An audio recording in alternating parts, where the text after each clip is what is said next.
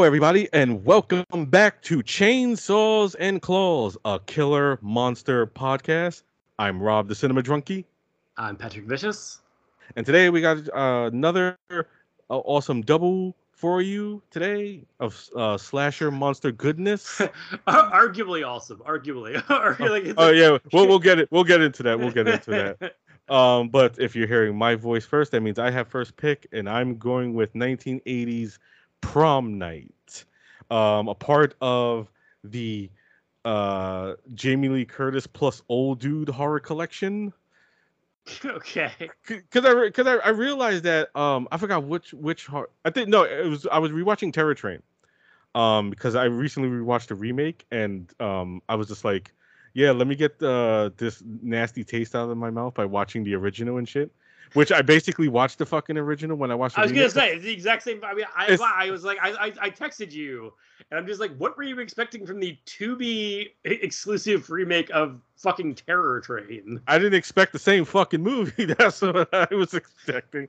it's the same fucking movie, just with minor, like, like minute fucking changes. But it- I have other- not watched it, so I could not tell you. I'm just saying. I was just like, I.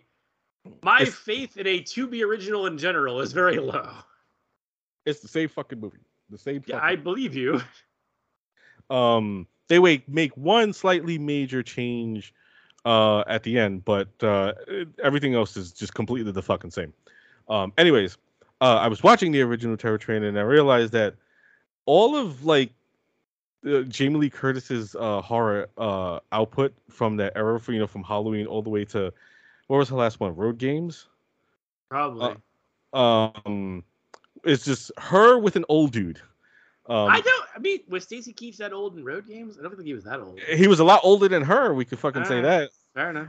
Um, of course, because you have Halloween and Halloween Two with her and Donald Pleasence.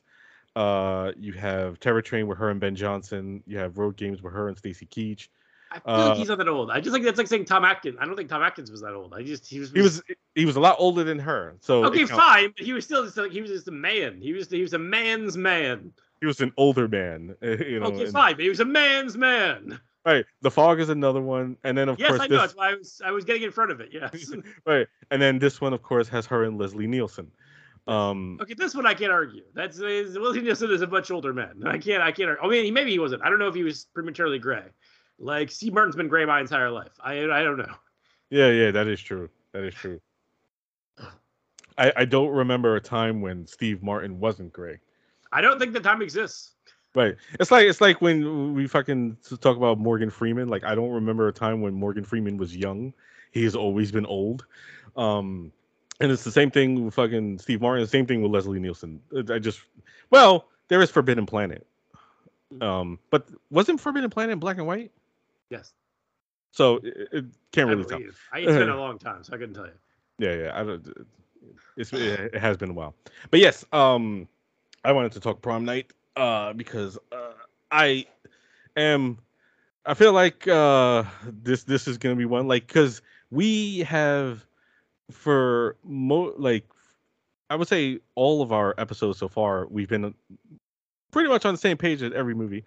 Um, this one's gonna be the first one where we're We're not not on the same page. We're kind of on the same page we were when we did My Bloody Valentine, where I'm like, this is fine. Like I, I enjoy That's it. Like I, I'm not like I, I'm not like I don't hate it. Like I'm not, I'm not like fuck this movie. It's just like where I was like when I was a kid and I first saw Prom Night, I fucking loved Prom Night. Prom Night was fucking rad. I watch Prom Night now, and I'm just like, huh. So they kind of didn't really know how to do a slasher at that point, did they? All right, that's fine. It's not. It's not. It's not the scariest film I've ever seen. I, I think. I think at that point nobody really knew how to do a slasher. Everybody Exactly. was just, everybody saw Halloween was like, let's do the same thing, you know, but just but different. without the same level of skill as John Carpenter. So it's like, and then some people figured out, hey, I don't have that level of skill, and this was later. Um, so I'll make it gory as fuck to compensate, which is genius. Like Sean S. Cunningham, like Friday the Thirteenth. It's definitely not as good a movie as fucking as fucking Halloween, but it's rad because gory as fuck. So it's like, hey, you you solved the problem. Good for you, buddy. They didn't really That- have that this. That is true. I, I, I- you know that that is, I would say like I, you know, obviously we love the slasher genre because why the fuck are we doing the show if we didn't? Um, I feel like that's mainly the problem with the slasher genre on the whole, like especially after Halloween came out, is that everybody's like, let's do that, but like they took all the wrong lessons from Halloween. It's just like, yeah, we just get a guy in a mask who's just going around killing teenagers, and it's like, no, there was a lot more to the original Halloween than that, you know, because Carpenter is, is a very skilled filmmaker. That's why he's one of the greats, and the directors that came out in his wake to copy him or decidedly less so. Um especially sean cunningham which uh, i'll get into when we eventually talk the original friday the 13th but um i really do like this one i mean i have considerable problems with it but i really do like prom night i remember uh i think it was uh joe bob the first time i watched it um it, i think he showed the I think the first two.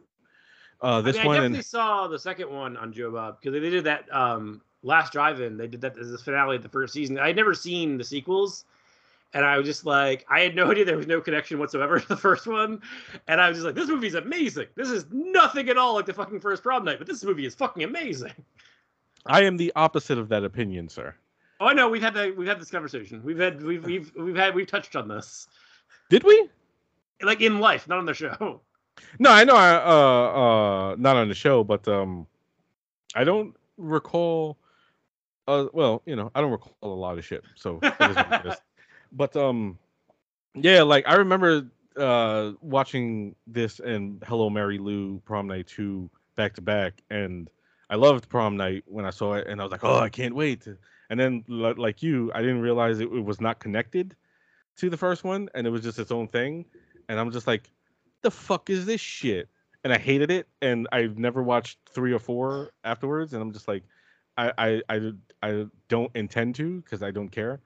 Um, I have never seen them. I could not speak to them. Yeah, I I I'm just like, yeah, I don't I don't have to watch these. You know what I'm saying? Because Prom Night was a lot better in, in my opinion.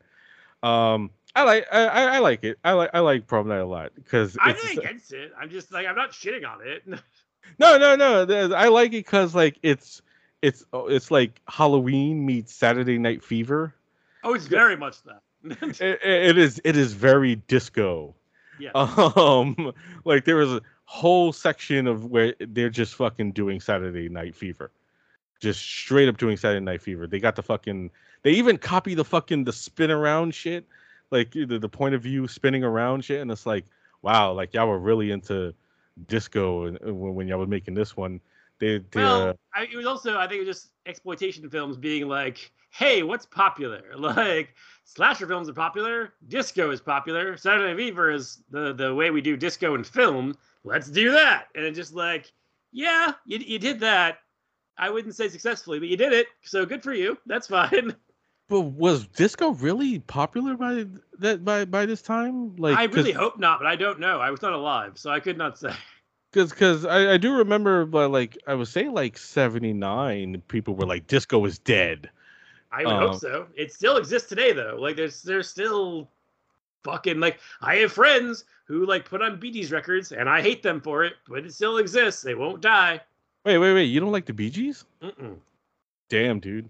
Okay, Rob, you know the bedrock of me as a human being is a punk rock dude punk rock was literally a fucking reaction to disco.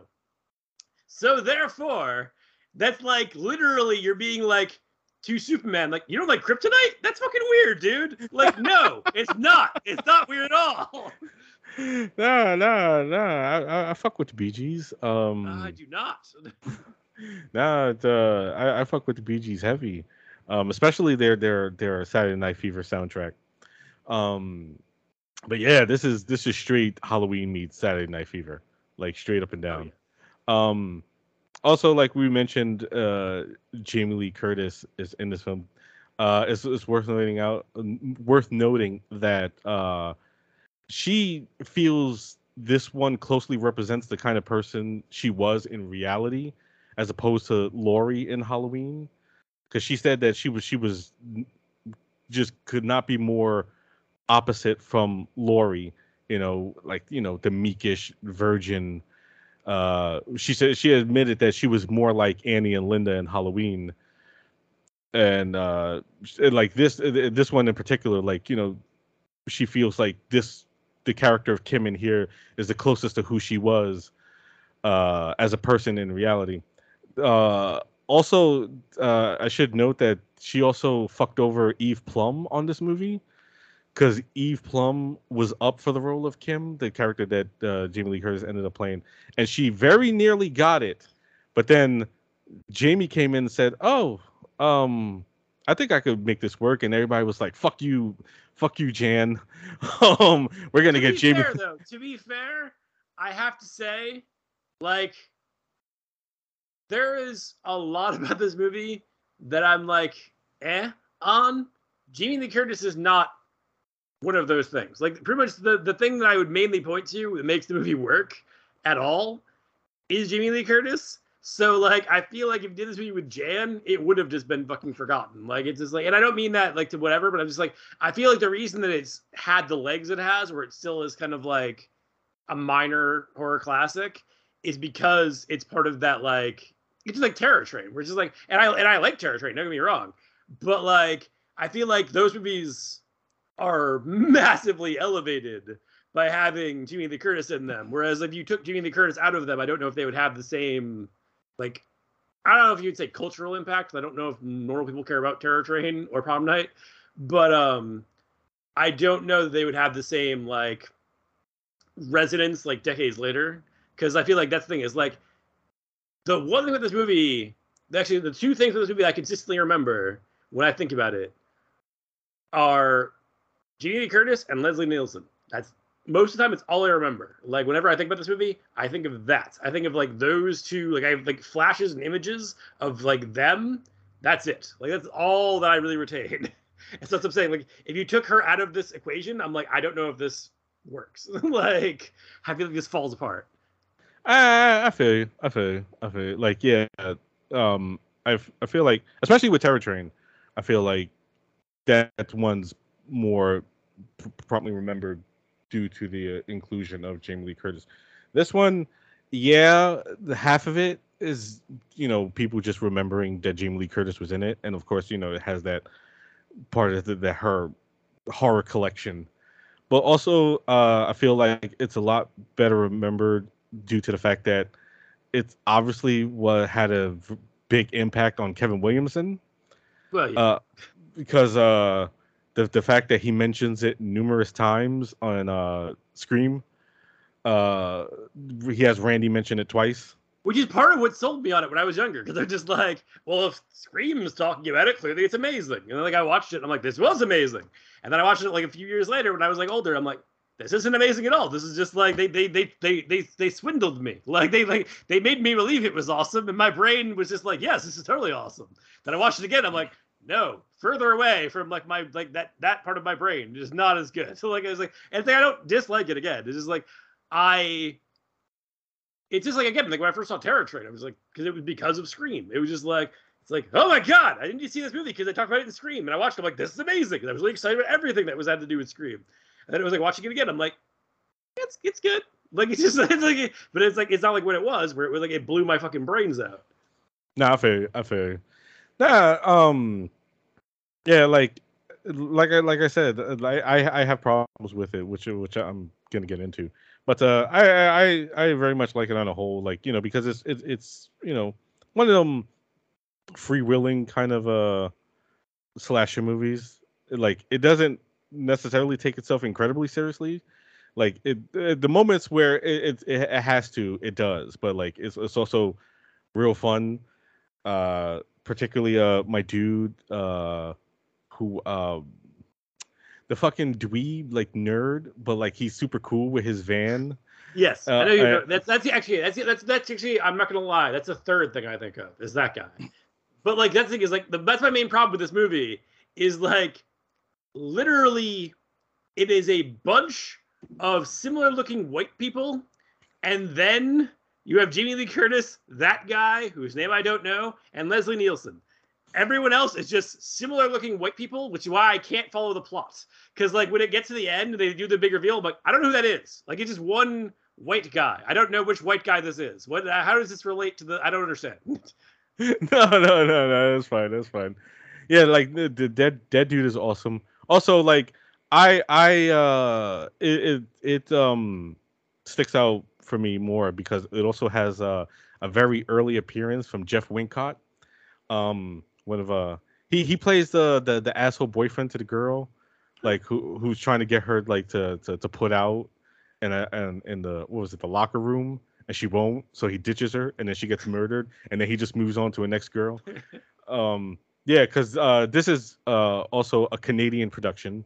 Yes. Uh, which Jeff Wincott is Canadian, so that's how he ended up in the cast. I did not know that. And also, Yeah. I should actually note, okay, bunch of white Canadian people.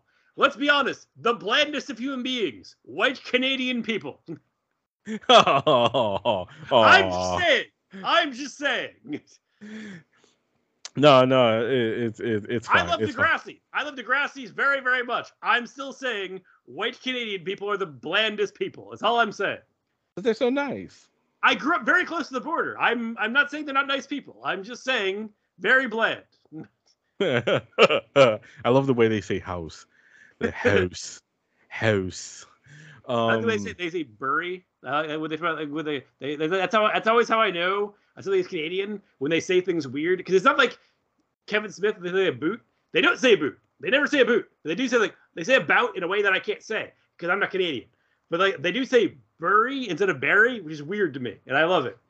yeah, they say they say uh that um how house instead of house, uh process instead of process.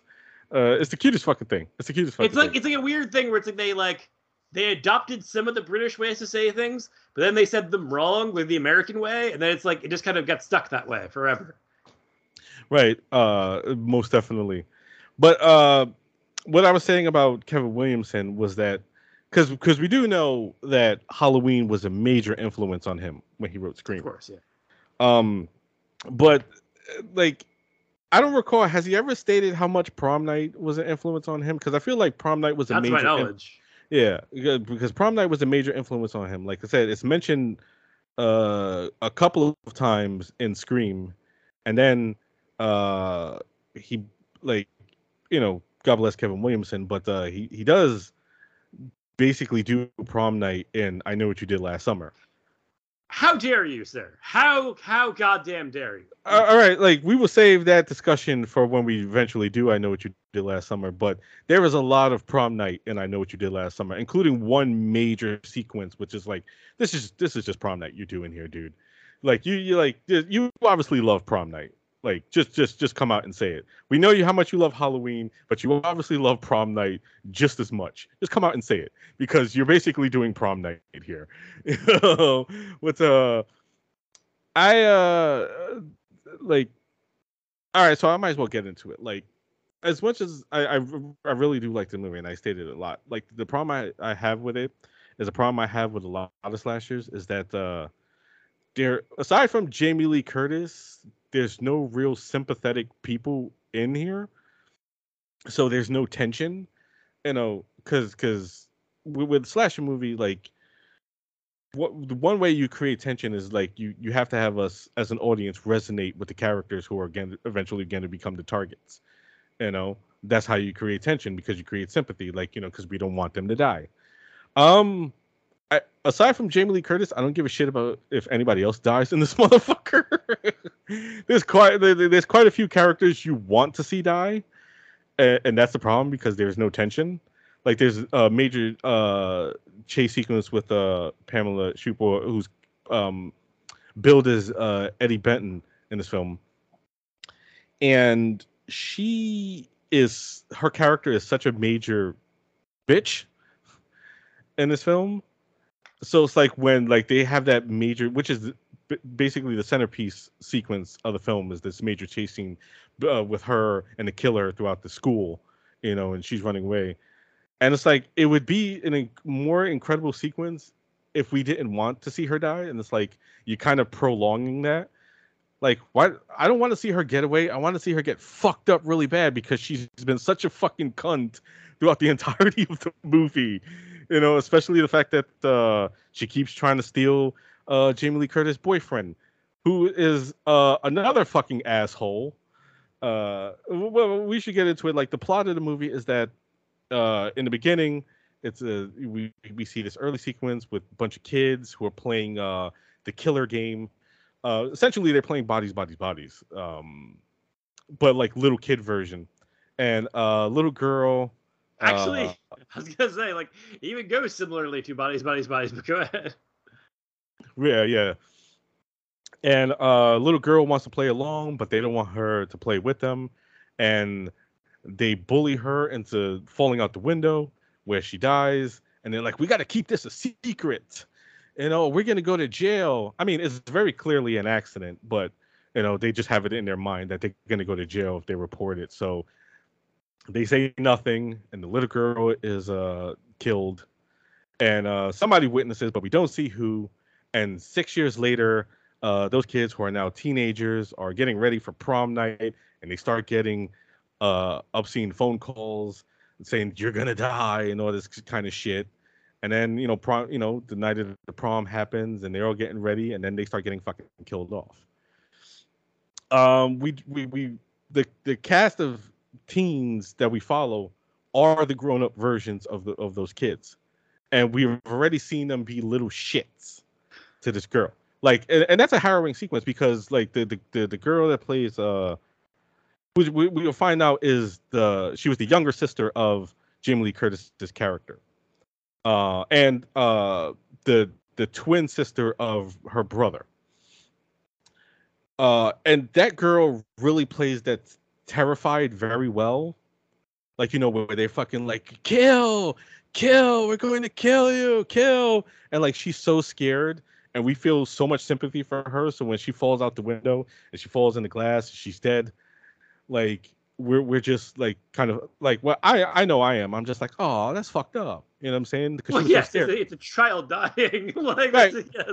No, but I, it's even made more fucked up because the, the, the, that girl plays terrified so well. You know, like you know, please leave me. No, like you know, and then she backs out the window and she falls and she dies. So it's like already like when we see these characters grown up, like I want you to die. I want you to die.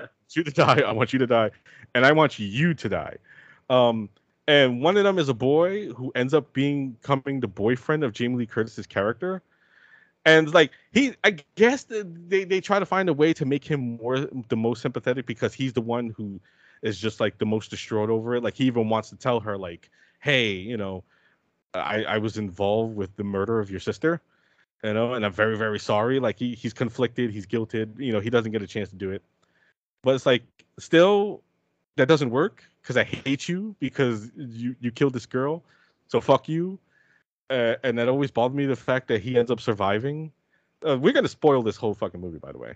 Um, yes, I mean, especially when spoil a 42 year old film. like, right, like, like, like, yeah, like that's why I, I, I don't do the like we did it for Halloween End because that was the most recent thing. But like, yeah. I don't give a shit about spoilers because it's like, if you haven't seen these movies yet and you're listening to us talk about them, what the fuck is wrong with you? like, you and know, for that matter, like, I mean, I don't know that knowing like what happens in prom night is going to diminish or enrich your enjoyment. I think that you're just gonna like. I feel like. Uh, whatever. Uh, our conversation, as it has been already, already more entertaining than prom night. I'm just saying. I'm just throwing it out there. also, like honestly, I mean, maybe it's easy for me because it's all in hindsight, but I feel like it's kind of fucking obvious who the killer is anyway. I like, still don't understand. Like again, again, again, it's a bunch of white Canadian people. I don't know who the fuck is who. I genuinely did like when they made the big reveal. I'm like, I don't know who the fuck that is. Like I was like, I don't know what's happening. Right. Um. It, it is revealed at the very end that it's the brother, uh, because he was there, uh, when uh she get the the sister got killed and he saw it happen. Um. I mean, and that's kind of fucking obvious anyway because uh when the girl the sister sees them playing the games i want to play too and he's right there and he's like come on forget it they don't want us to play anyway come on and then he leaves and then it's like but he was just right there so it's like obviously you know what i'm saying he's he's the one in close proximity so he's to be the one to witness it and like he's the one who comes back and like murders everybody I mean, you don't necessarily know that it's a like it could be like fucking eh, because I genuinely didn't remember who the killer was. I was like, is Leslie Nielsen the killer? I don't remember. Like I was just like, I don't, I don't remember because like they don't. It's like you, they don't really tip their hand with that guy in that suit. It's not like it's like a very obvious like teen. Like it's just like it's just like it's just a dude in a fucking like ski mask and black. He basically dresses like me, except for with a fucking ski mask, which let's be honest is not above me. So like, no, I feel that. I feel that. But like they they they kind of do with the fact that uh because there is a fight scene with him uh and the the fucking asshole in the lunchroom where the asshole fucking comes up behind uh Jamie Lee Curtis while, while she's waiting online to, to to get her her lunch and he starts fucking with her and then the brother comes up and just beats the shit out of him and his friends. So it's like obviously he's durable enough and shit. So it's like when we see him fucking everybody up, it's like it makes sense, you know what I'm saying, when, when we revealed he's the killer. But it's like, I felt like, I mean, it's obvious from the start that he is and shit. Like they try to like, oh, there's this guy who fucking uh uh uh like fucking killer or something. I think he's the girl murdered the girl, even though we know he's not the one who did it. So it's like, what sense does that make to have the cops and like authorities suspecting it's some guy that we know who was not the fucking guy who did it? So why would he have any reason to be out there killing these kids because how the fuck did he know this girl anyway? You know what I'm saying? So like, why would he feel the way to just come out and just murder kids? And why the fuck would he wait six years later to to do it? It, it like I don't know. Like that's that's another problem with slash movies and shit. If you were looking for me to argue with you at any point during this, I feel like you've come to the wrong man. no, no, no, not not at all, not at all. Like I, I, my point was that uh, this is not a, a, problem that's just contained within prom night. I feel like it's a problem that's contained within a lot of slasher movies, especially around this era, where it's just like they try to do a mystery thing, where it's like, oh, the killer and like what are the reasons, and they, they continuously is just like this mystery makes no fucking sense. I'm telling uh, you, I still don't understand. and like see like this one's the easiest one to understand because it's easy to like okay, we know why the fuck. They all look he... exactly the same. They all look exactly the goddamn same, Rob. I don't know which one is which. I know Jamie the Curtis is Jamie the Curtis. Beyond that, I have no fucking idea who these people are. And Leslie Nielsen. Yeah, I feel that. And feel Van it. Guy, because Van Guy's interesting look. Like the rest of them, all look exactly the same. Men Van... and women, they all just look like white Canadians. Van Guy is awesome. I like Van. They're like JC Penney ads brought to life.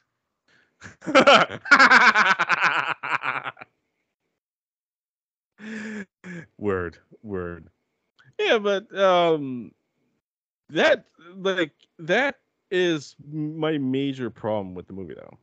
Uh, other than that, I like prom night a lot. Uh I, I feel like it has like I mean obviously the phone call sh- I mean you can't even say the phone call shit. Let me take that back. Because the phone call shit was done a lot better in the original Black Christmas. Uh, so so it's like it's not like even like that's original. Um, but like it's weird. That that's why I want to bring up Kevin Williamson because it's weird. It's like you could say like the the phone call shit. Where there's that and uh the original when a stranger calls uh, with with the, the the killer calling the the helpless victim and terrorizing them over the phone and all that shit. But I feel like Kevin Williamson was probably more inspired by Prom Night, which is weird. I'm like, I, I like Prom Night a lot, but it's like, it's it's obvious he's uh, greatly inspired by Prom Night. So why the fuck wouldn't he just point that out? It's like I see it, dude. I see I see Prom Night all over your shit. Like why the fuck are you sitting there ignoring like Prom Night hasn't influenced you greatly? I just it's I just subconscious. Don't... It's a subconscious influence. Wait, Oh, you think he's doing it without realizing he's doing it? No, I mean he probably does, but like I'm just saying, you, that would be the only other argument I could make. Yeah, I mean it, it, it can be subconscious because he like like like we said in Scream, he outright mentions prom night. Like there, there's the two times he mentions it, and well, Randy mentions it in the video store. Uh, it's prom night revisited, man. You know the the cops if, they watch prom night, they'd save time, and it's like, um, no, they really wouldn't, Randy, because this situation is nothing like prom night. It's like almost like the opposite of prom night. Um, yes, they're, although, they're all they're all white people with personalities. So yes, that is in fact the opposite of prom night. there are memorable characters that are white people. So yes, no, it's the opposite of prom night in very, very, in very specific ways. Yes. Right. I, I, feel, I feel like though that uh, so, your, your problems with prom night is just the problems with the uh, slasher movies in general. No, um, no, no, no, a lo- no. A lot of no, no, a lot of these a lot of these characters are, uh, in slasher movies are fucking boring and just slasher no, fodder. No, my problem with prom night is actually the thing you kind of alluded to. You just managed to articulate better than I could. Um, is that it is fucking like it's okay. I'm not gonna go as far as to say boring, but like it's fucking just not you the, the, when you said that there's no tension that's fucking legit like at no point even in like the biggest horror set pieces did i feel anything like it was never there's never a point where i'm like invested it's like even in things where the characters are terrible like if you have a director who's like knows how to like stage like kills and stuff, it still works. Even though I don't give a fuck about the characters and I can't name them in many, many slasher movies, like because they're staged well enough, I can still engage and enjoy. Like even, for example, we mentioned Terror Train, which I would not say is a great movie, but like it's enough. And again, like the characters aren't like way better, but like it's enough of an improvement to me that I'm like I I have a more I have more fondness for it. Whereas like I'm not saying it's better or worse I don't think it's a thing. But my thing with Prom Night is that's the thing is like I don't dislike the movie at all, but I was like, there's nothing to like unless you like disco, there's nothing to really like hook you. Because it's just like the killer's like outfit is not particularly inspired the killers like doesn't have like a weapon that is particularly at any point in the movie like that impressive.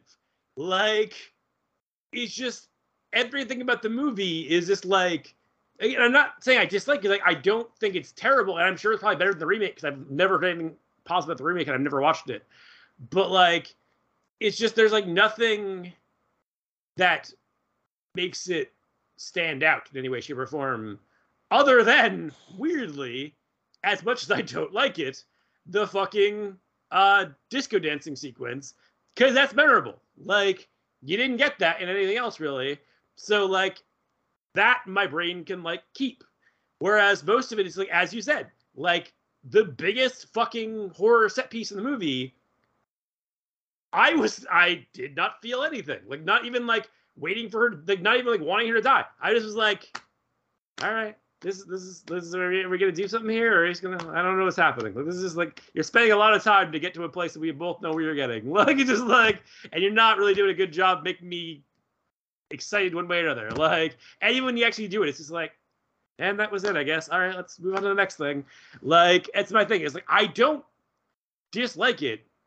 It's just like that thing, like you nailed it. We're like the lack of tension. We're just like I just I wish that like it didn't have like because I, I know that okay like what carpenter did with halloween was very much taking kind of a hitchcockian like influence if you will uh, and applying that to an exploitation film and that's how you end up with halloween is like you took somebody who took like what would now be called elevated horror like psycho would probably be called elevated horror now uh, which is so stupid.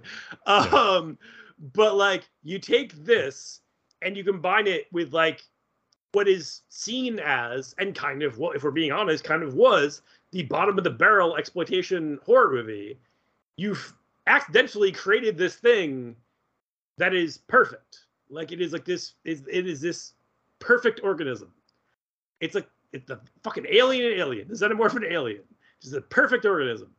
And then it's like when other people tried to do it it was with different levels of mixed success. Because it was like this was as we point out it was pretty soon after halloween. And there's this if you look at like we're going to go through them a lot of them through the course of this but like if you look at like the way horror was especially the way slashers were um there was this weird like kind of almost timeline to it where it's like after Halloween, when everybody was trying to figure it out, um, basically they were all trying to figure out how to do what they did. And some people were smart, realized they couldn't, and did something different. And some people kind of did it and did unsuccessfully, which I would argue this is an example of. Um, but um, and then at a certain point, like in the, the mid '80s, it was like they kind of hit the sweet spot where they figured out exactly what it was. It was just like, and, it, like, and that's why there was like a lot of those are also kind of samey because like once they kind of hit that sweet spot, it's very much like, okay, so we're just gonna keep doing. It. It's like the fucking like torture porn where it all kind of became, became the same movie, where it's like we figured out how to do this now, so we're just gonna keep making this over and over again until it stops making money. Right. And then you do it so much that it ends up creating things like Scream because once you've done it the same way so many times, it becomes very clear like specific patterns of how you got there. Like it's like that when you break it down, it becomes very obvious how you created this. As I'm saying, but like the thing that's actually I do think is interesting about prom night, um, that I will say, is as I said, like it's interesting to watch movies like this now because you're watching it kind of in not in real time because obviously we're stepping back from it, but um, you're watching them kind of flailing, trying to figure out how to recreate this thing that they wanted to, to recreate and what they wanted to turn into an industry, which they eventually did. Like, because for a period, it was like fucking. I mean, that's why we loved them. It's because we grew up when they were just fucking churning them the fuck out. Like, yeah. And it's like, and they were everything. But like, this is before they knew how to do it. So it's like, it's interesting. So that's like, for me now, it's like I kind of am more interested in it than I am I don't mean this is mean.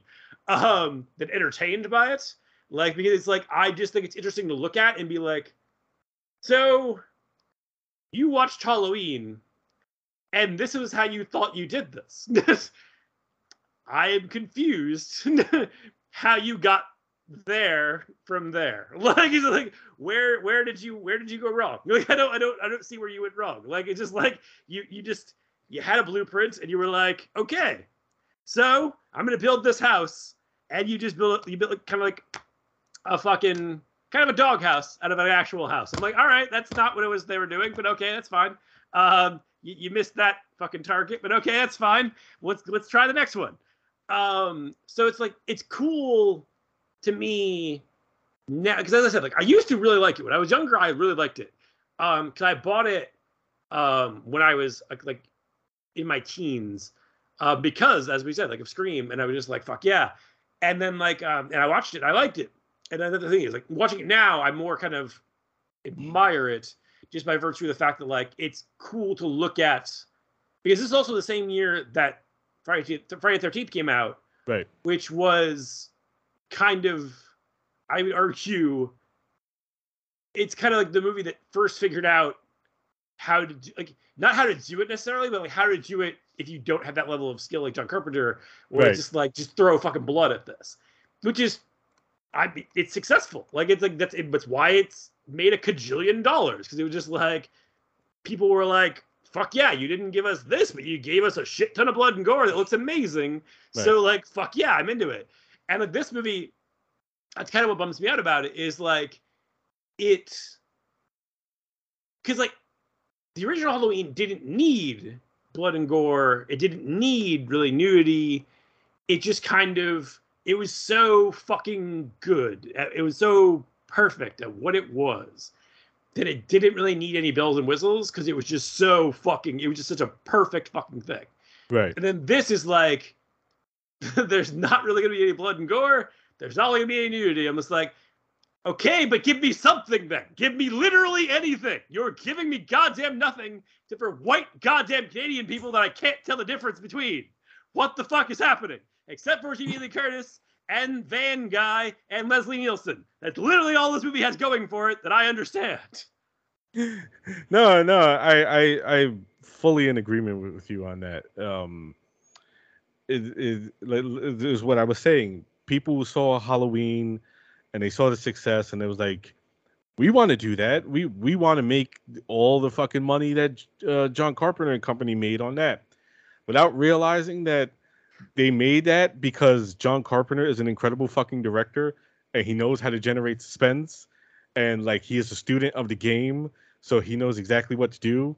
And you fucking guys don't, you know, like like Sean Cunningham, and uh, like it's like said, okay, he, actually, I'm just one just, just one second.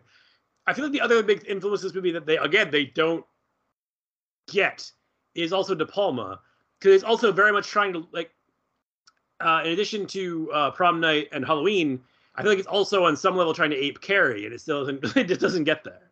But go ahead. yeah, I I I I give you that. I give you that. But like you know, with with with Carrie, you know, what I'm saying the, the difference is you want. Well, like it, it, like yeah, with Carrie, it, it's the story of the bully girl who you know what I'm saying who you want to see the bullies get their comeuppance, and that's the same problem, and that's the main problem here, is that you want to see them get their comeuppance, but it's it's also supposed to you know, I guess be wrong. And it was like, oh, they're killing these kids. It's like, yeah, but we want to see them fucking die. So why the fuck do we give a shit? Why should we give a shit? You know that they're getting killed. You know we should be fucking cheering and they should be dying horribly. And it's just like, yeah, like there is no gore because at that time it was like, I, I want to say this was made before Friday the Thirteenth.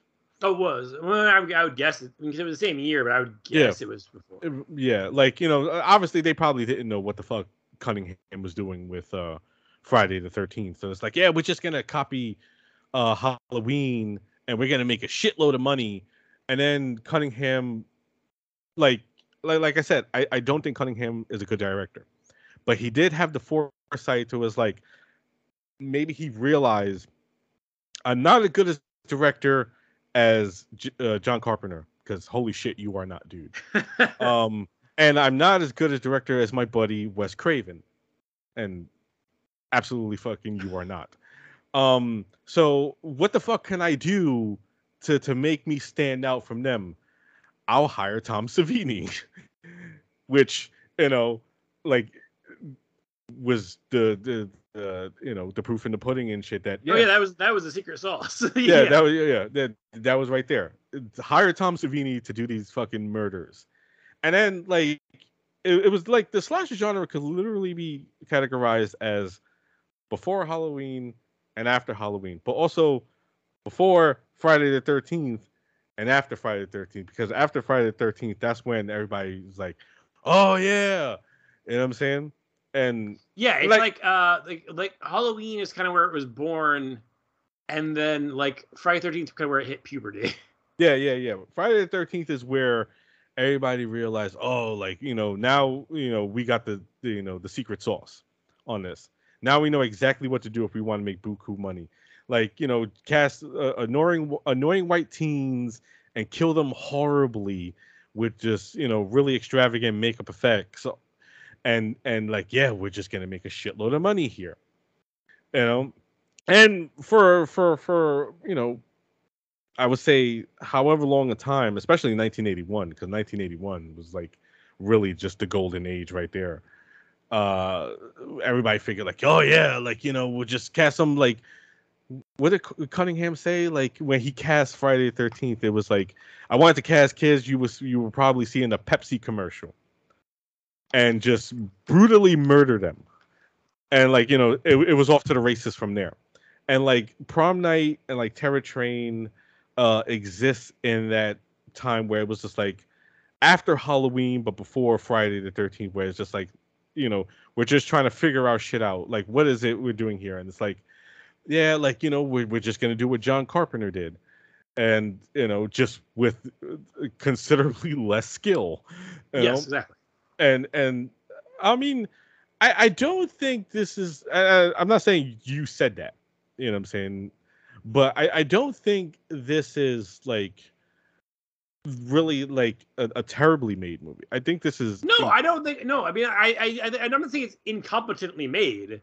I'm just saying I feel like you saw it's like okay it's like um Goldblum in Jurassic Park where he's like, you saw what they were doing and you took the next step. It's just like it's kind of like you saw what De Palma and Carpenter and like it was John Badham that I think did Saturday Night Fever um, Yes. were doing, and you didn't you, you didn't really take it to accept. You just tried to like combine them, but you didn't like completely understand them. So therefore, that's what you get is like you kind of get this weird product where it's like it's completely it's it's it's those it's it's so obviously influenced is really charitable um so very influenced by those uh filmmakers and the and like these specific movies.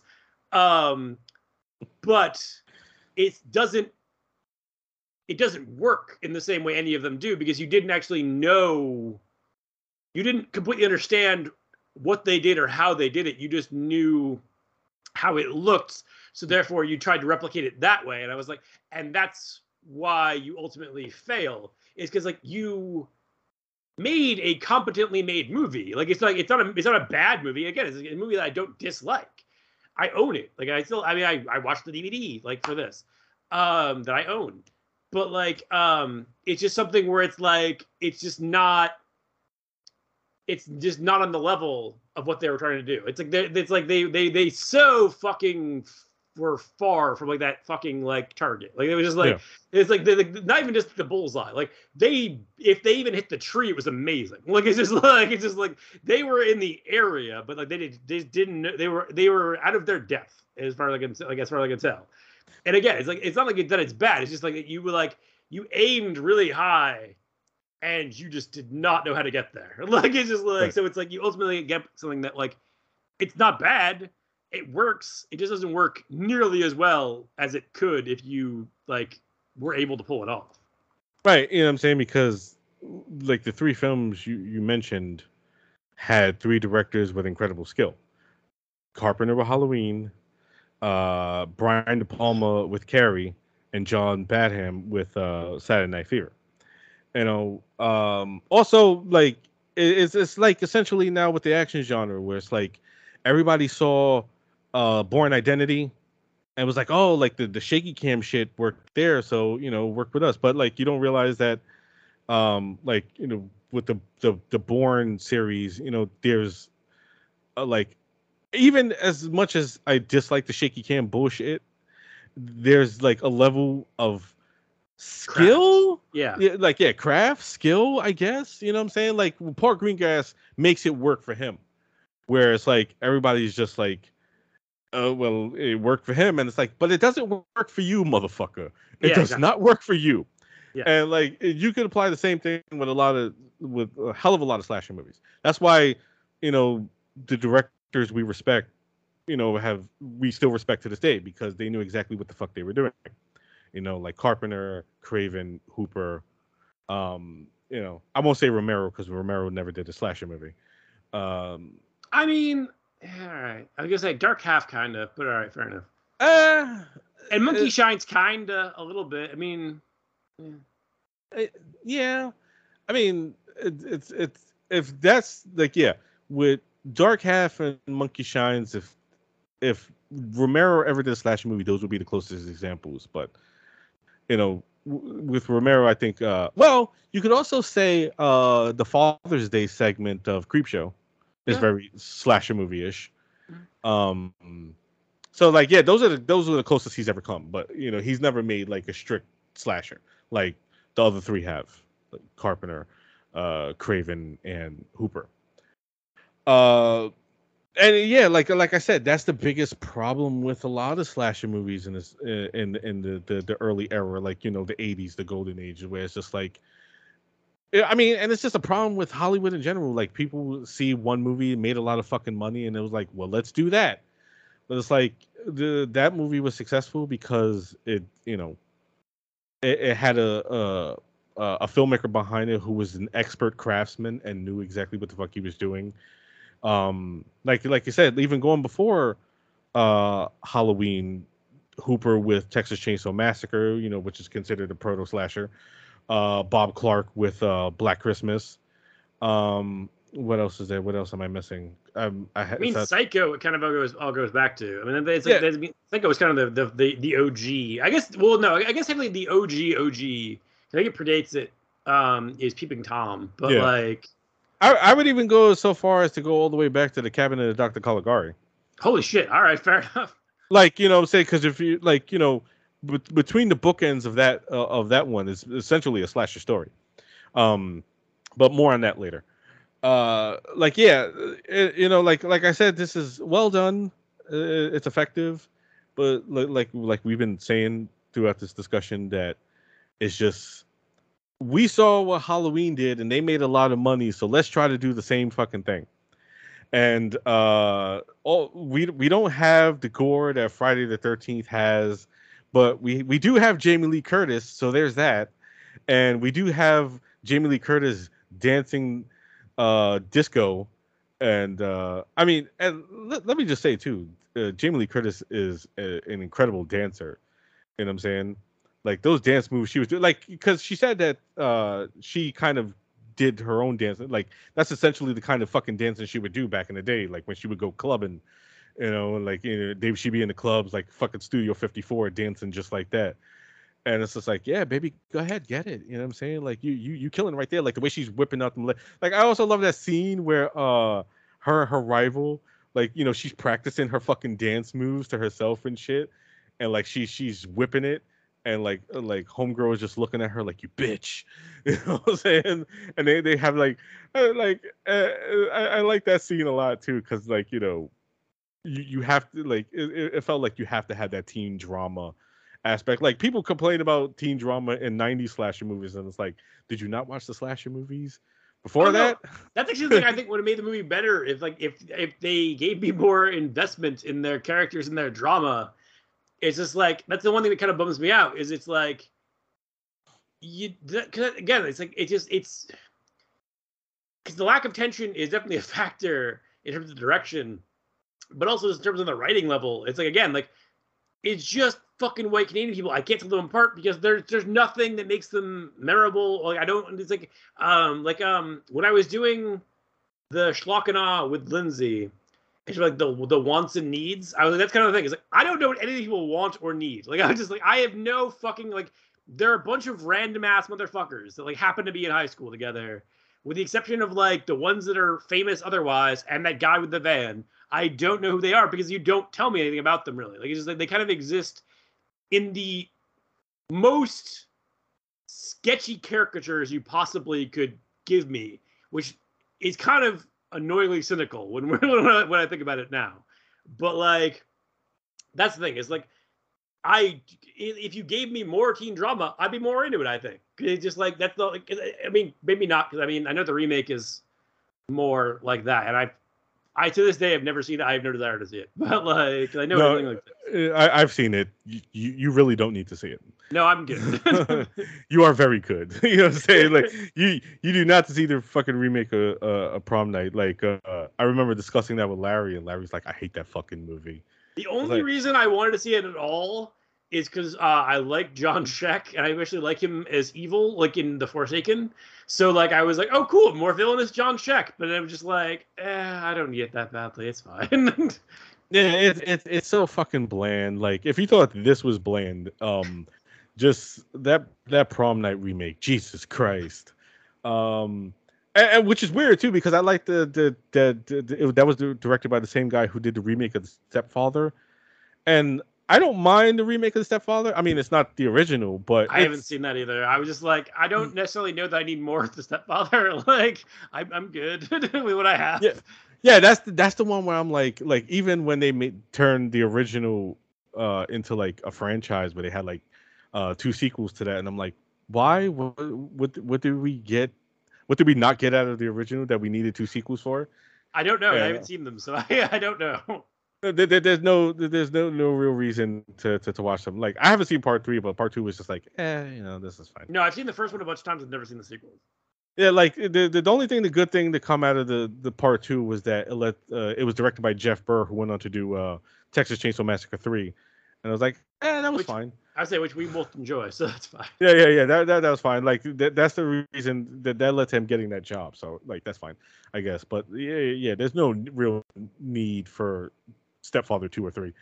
Um, but like yeah, I did like the the, the that directors uh J.S. Cardone. Yes, E? yes, yes. Yeah. Oh wait, uh, I think it's the same guy who did the first Forsaken, which actually I like. no, no, no, no, no, no, no, no, no, no, no, no, no, no, no, no. I think he wrote it. Okay. Uh, it's Nelson McCormick, I believe, is the guy who directed uh the Prom Night remake as well as the Stepfather remake. I believe. I believe. I I could be confused, but I believe that's. Oh yes, you're correct. I just googled it. Yes. Yeah, yeah. Nelson McCormick. How the fuck do you remember that? I've never even heard of that guy. I don't know. I, like it, it- it's weird the shit I do remember because it's like I can't remember a lot of shit, but I remember fucking Nelson McCormick directed Prom Night and Stepfather remake. But I do like his Stepfather remake. Um, but his, yeah, his Prom Night remake is fucking awful. I mean, it's not awful in the sense that it's badly made. It's well made. It's just unnecessary and bland as fuck. Uh, but it is. It's whatever like yeah, like if you watch these two side by side, this is gonna look like a fucking masterpiece to you. this, is gonna look like a fucking masterpiece. But like yeah, like do you know what's another thing I like about this movie though? Like I wanted to touch on. Um I I like how psychologically damaging this film is when you consider you consider it because like like I said earlier, um one of the the kids that killed Jamie Lee Curtis' sister years ago is now her boyfriend. And the brother is the killer. And uh brother gets killed at the end by at the hand of Jamie Lee Curtis. And then she discovers, you know, too late that oh shit, this is my brother. And I've just killed my brother to protect my boyfriend who killed my sister years ago, which my brother was getting fucking revenge for. Imagine living with that for the rest of your life. My boyfriend killed my sister, and my brother was getting revenge for that act, and I fucking killed him for it. yes, but I don't need to see the legacy sequel to Prom Night with old lady Jamie Lee Curtis living with that. I'm fine. I'm okay with not having that film. No, like no, that, that that's perfectly fine. That's perfectly like yeah, we, we we- we don't need legacy sequels anymore.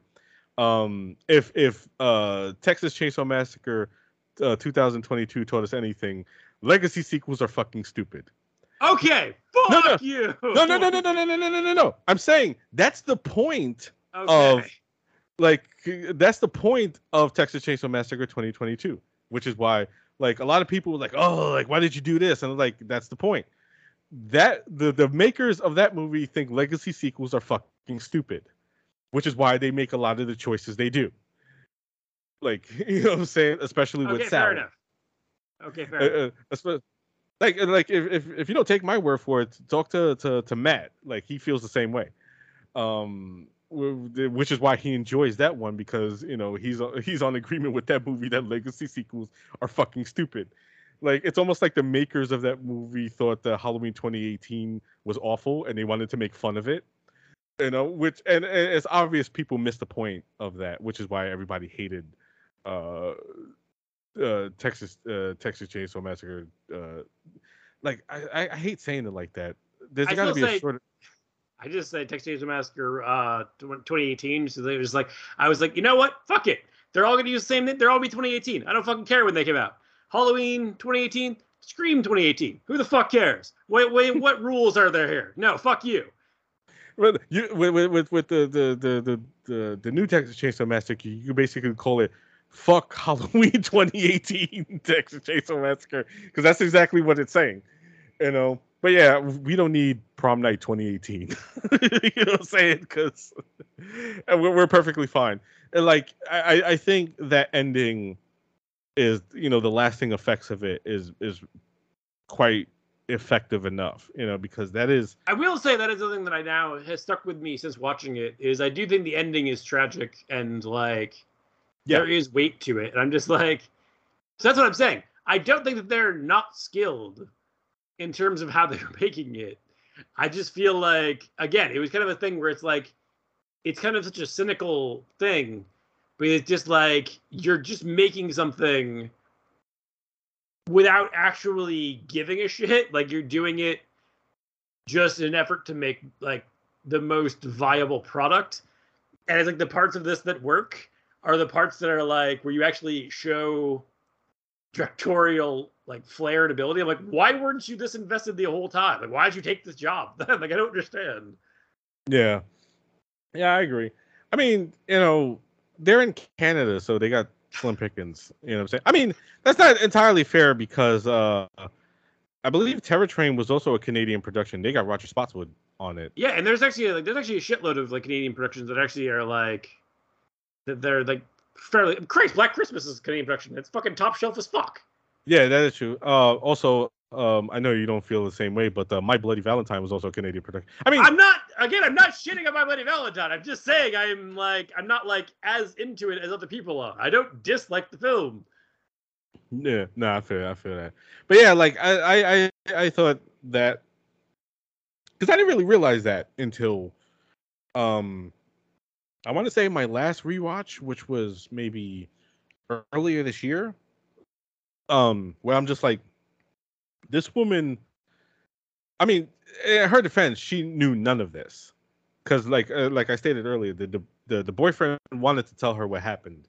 He just didn't get the chance, and so she knew nothing about like what really happened to her sister, you know that stuff, and the fact that her brother is getting revenge.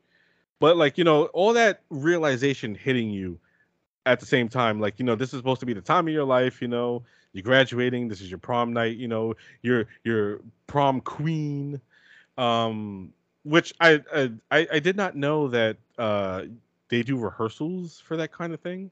Like I thought you just found out that you were the prom king and queen at the prom. I didn't know that they notified you before that, and you had to. I didn't know it. that either. I, I didn't go to prom, dude. I, I, I, didn't, I didn't. I didn't go to prom either. Um, so I have no fucking idea. Yeah, so like, I was just like, oh. Dude, and if I they, did win prom king, it would be uh, that the high school I was in. It would have been a fucking Carrie scenario where they would just like to, like to like fucking pour pig blood all over fucking me. So like, yeah, no, I'm good. I'm good at not doing that. Yeah, yeah, I feel that. I feel that. Um, but like, yeah, I, I I didn't know that. Like, so it's supposed to be the time of your life, and then fucking all this craziness happens, and then this this killer comes out, tries to kill your boyfriend, so you save your boyfriend and basically murder this killer. And then you find out the killer is your brother who's trying to get revenge for the murder of your sister, which was committed in part by your boyfriend. So imagine imagine the conversation after that all went down. So motherfucker, you murdered my sister? You know what I'm saying? And I just literally helped murder my brother, you know, to protect you, and you murdered my sister. And he was just getting revenge. So it's like, that's fucked up. Like, you know how psychologically damaging it must be? Like, I can imagine, like, fuck Halloween and shit, uh, her becoming a doomsday person, Laurie and shit. Just imagine how fucking Kim and prom night is gonna turn out after the end of this shit. You know what I'm saying? Like the the amount of fucking therapy that woman is going to have to endure. You know what I'm saying? After the fucking end of this movie. Like I'm, I'm didn't go to therapy, Rob. Jesus Christ, why they fucked us all up. Yeah, that is true. Um, honestly, I am kind of glad though that uh, they didn't, you know, the sequels kind of ignored that and shit because it's just it leaves you with that, like, because I've said this before, like, you know, if you if you're gonna go grim, just give me grim all the way. Don't try to fucking enlighten me. And and the ending to this is fucking grim, you know. And it's just like, yeah, leave me with that. I don't need to see how, you know, she she ended up afterwards and all that shit. It's just like, yeah, this is fucked up, and that's it. That's the end. Bye. Hope you had a good time. you know. Uh yeah. Let's see. Let's see. Uh, fucking Leslie Nielsen try to fucking fart bag his way out of this shit. fart bag. It's a. It's a fucking uh um a, a great value version of the whoopee cushion, which uh my man Leslie Nielsen was a big fan of apparently.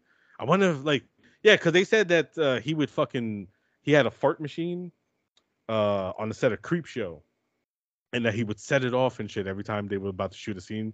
George Romero would be about to call action and shit, and fucking uh, Leslie Nielsen would just set the fucking fart machine off and fucking ruin the take. Um, Ted Danson has said, gone on record as saying this and shit, that he would ruin many takes and shit by fucking setting off his fart machine. It's like, imagine him trying to like you know they have that real dark and grim ending, and you just hear burn at the end of it shit because of fucking Leslie Nielsen. I mean, I'm not saying I wouldn't be entertained. I mean, I can't I can't argue I would not be entertained. And like maybe I'd be into it. I can't say. Who can say? I don't know. I don't know. I don't know that. I don't have the opportunity to compare and contrast. I don't know. No, yeah, most definitely, most definitely. But yeah, um, obviously, we we have our issues with Patrick more thoroughly than I do, but I still like this movie a lot. Um, honestly, also I would say that uh, Jamie Lee Curtis looks positively the best in this movie. Then, I mean, I know people will probably go to Trading Places as like you know, it, the you know the the Jamie Lee version of Jamie Jamie Lee Curtis they love the most. Uh, I think I would go True Lies if I was gonna if I was gonna Uh, go. yeah, I could see True Lies as well, but honestly, I love Jamie Lee Curtis the most in here. You know, especially when she's you know dancing her heart out to uh, a discount version of fake uh, disco songs because they couldn't afford to get actual disco songs, so they just made up fake ones that are basically the same. Like, Yes, because disco is the same fucking shit. So it doesn't matter if it's a fucking great value version of it, because it's the same fucking thing. Fuck disco. Fuck disco so fucking hard. Fuck the goddamn Bee Gees. Yeah, I said it. Fuck the Bee Gees. Fuck disco.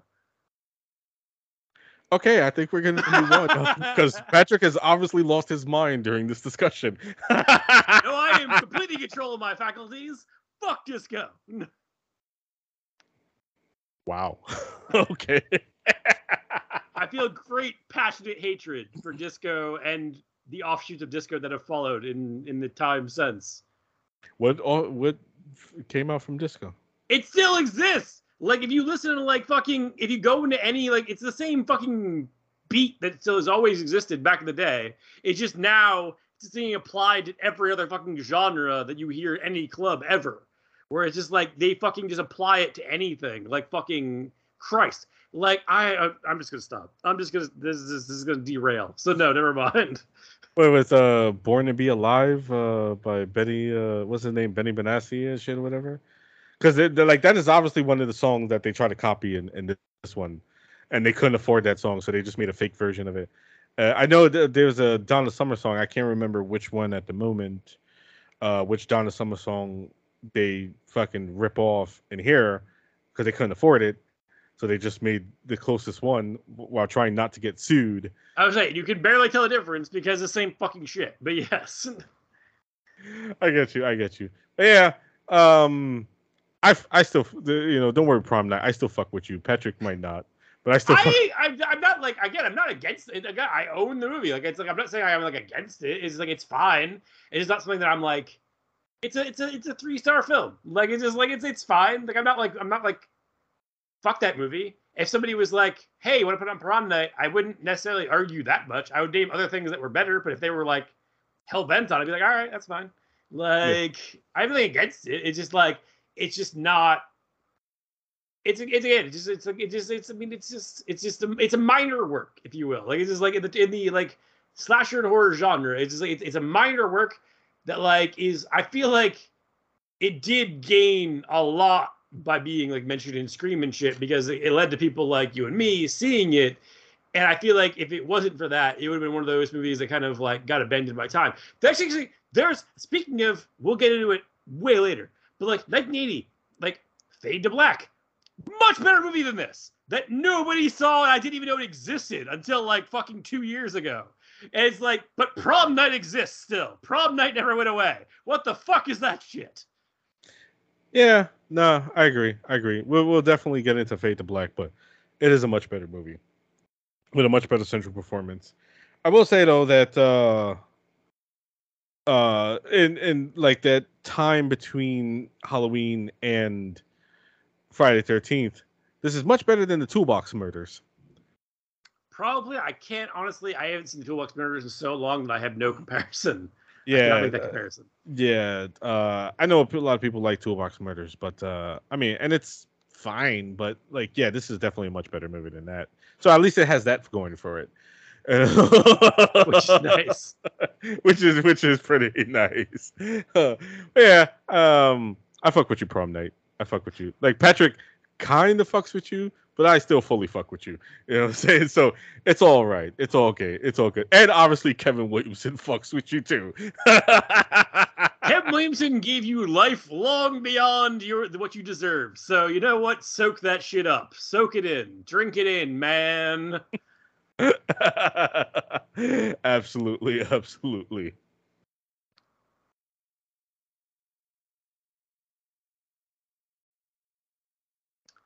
And now it is time for my pick, which is a movie that probably a lot of people feel the same way about as I feel about Prom Night. Um, but I do not. Um, I genuinely love to this day um, the original Buffy the Vampire Slayer. Um, there is the okay. The following things. First of all, it was my first ever like movie that I declared to be my favorite movie. It lasted less than a year because because then the next year Jurassic Park came out. That was the end of that. But for a brief period, Buffy the Vampire Slayer was my favorite movie because when I was a child, when this came out, it was like, I mean, I loved like the Lost Boys. Like I loved like I lo- I don't like um like the kind of romantic traditional vampires like the Anne Rice vampires. I've never really been a fan of that. It's always like like the like, and I, I get that's if you go back to like Dracula, it's kind of like that's the baseline. It's just that's not my interest. Like I was like I saw Lost Boys and I was like five, and it just imprinted on my brain. Um, and so there was that aspect of it where it's like it played very well to the, the sensibilities that were already kind of ingrained in me. Um, and then on top of that, it was my first ever boy girl, my boy girl thing because granted she has turned out to be horrible now but when I was nine, I did not know that Kristy Swanson would turn out to be uh, a MAGA chud. Um, so when I was nine, um, I was so in love with her based on this film that I did the math in my head for how old I would be and how old she would be by the time that I was like of legal age and we could get married. And not even like, again, not if, like it was like it was in my brain that we would get married. It was a matter of It was a waiting game that I had to figure out how long I had to wait until that day, and like, so like that's another thing. It's it's why it will always hold a special place in my heart. The other, on top of that, is the movie paved the way for my favorite show of all time, which is Buffy the Vampire Slayer. Um, which is funny though, because when I first watched the show, I fucking hated it because I saw the first episode and it was so different than the movie that I was like, what the fuck is this? Like, what is even the point of doing this if you're going to do something that's so different? It wasn't until um, it came out in like some reruns and I watched it all at once and I was like, oh, this actually is awesome. Uh, that I found out way later that um, Joss, which, okay, I will say many positive things about Joss during the course of this. I am noting that Joss Whedon is not a good human being. I'm just going to say that right now. I am aware of that now. But from like when I was at a pretty young age to like a couple years ago, like one of my biggest inspirations was Joss Whedon. So like I do have to say various positive things while noting that yes, he is not a good person.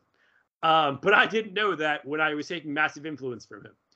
Um, but yeah, so like this movie, just on its own merits, though, I still think for what they it's not at all what Joss intended. Cause it's funny because um I actually had heard something um not too long ago where um Luke Perry after he uh, passed away, um Joss had posted on Twitter um for kind of what his original um tone idea was in terms of Buffy the Vampire Slayer the movie um was um when Luke Perry asked him he was like have you ever seen Near Dark and Luke Perry gave him a look of like, "How dare you ask me that question? Of course I've seen Near Dark."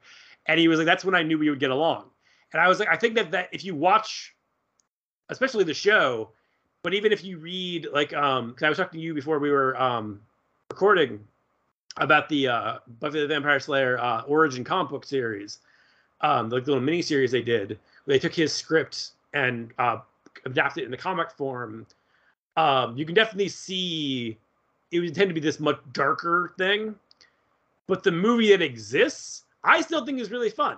Like, um, I feel like everybody involved had a very it was very different from what Joss intended, but they all had a very specific idea of what it was, and it still plays to me because it's intended to be a parody. Like it's it's it's it wasn't the the script was not intended as parody, but it was directed as parody, and I feel like it still works because of how self-referential Joss was anyway. Um, because everyone involved like seemed to like have a tongue-in-cheek element to it, which is why you have stuff that like I feel like if you even tried to do like on the show, it wouldn't work. Like we were talking about before, um, the bit with um Luke Perry and David Arquette when David Arquette has just become a vampire and he's floating outside the window and it's like, I'm hungry, Pike, you're floating.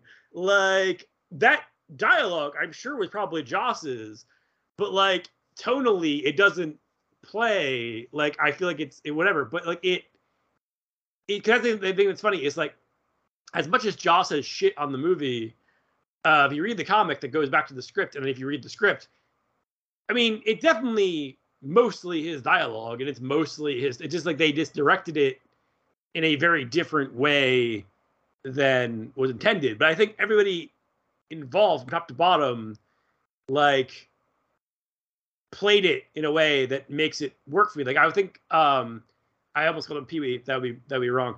Uh, Paul Reubens um, is a standout because he like that character and Lothos, the Rutger Hauer part, are like written as very kind of like I feel like almost like uh, Paul Reubens' character, which as we you didn't know his name. We were talking about. It was like I don't think they actually say his name in the movie. It's just in the script in the comic. It's Amilyn.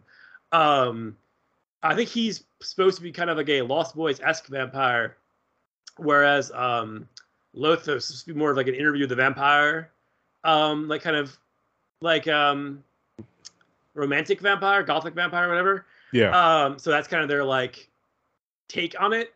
And I think that they both play that perfectly. Like I think that they both 100% understood the assignment and they fucking played the shit of it.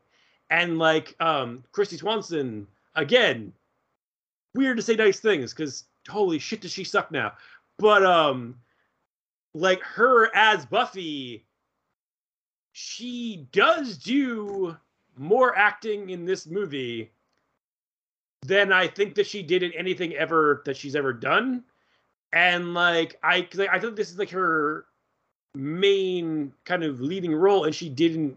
She took it. She, she seemed to take it seriously, and she's not like the best actress or anything, but like she does manage to be funny, and she does somewhat manage to like handle the weightier stuff later on.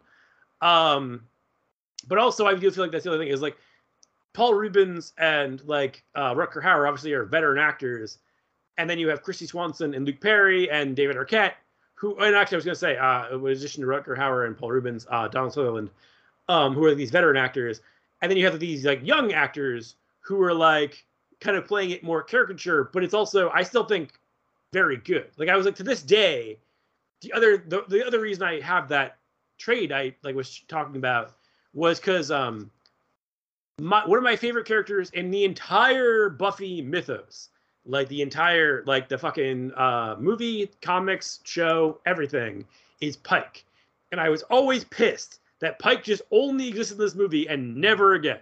It was like even Kyle Reese got to be in the fucking deleted scenes of Terminator 2. Like Pike just fucking vanished. Like, they never used him in the show ever. They never used him in the comics ever, except for one fucking thing where they showed kind of the interim of what happened between the movie and the show. Um, but I think Luke Perry as Pike is still like a example, especially when, like when I was fucking nine, of like the definition of fucking cool.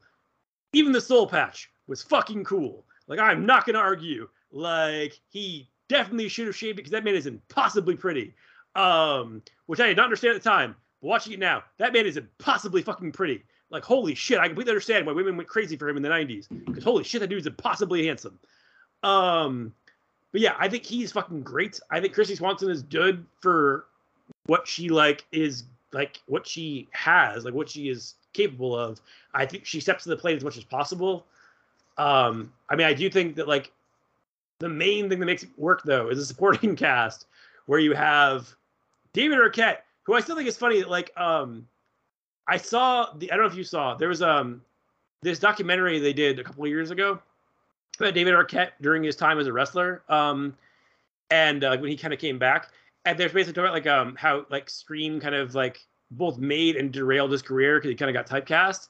And I was like, to be fair, I'm not saying he can't do other things because the most recent uh Scream movie, um, he proved beyond a shadow of fucking doubt that he is a very good actor.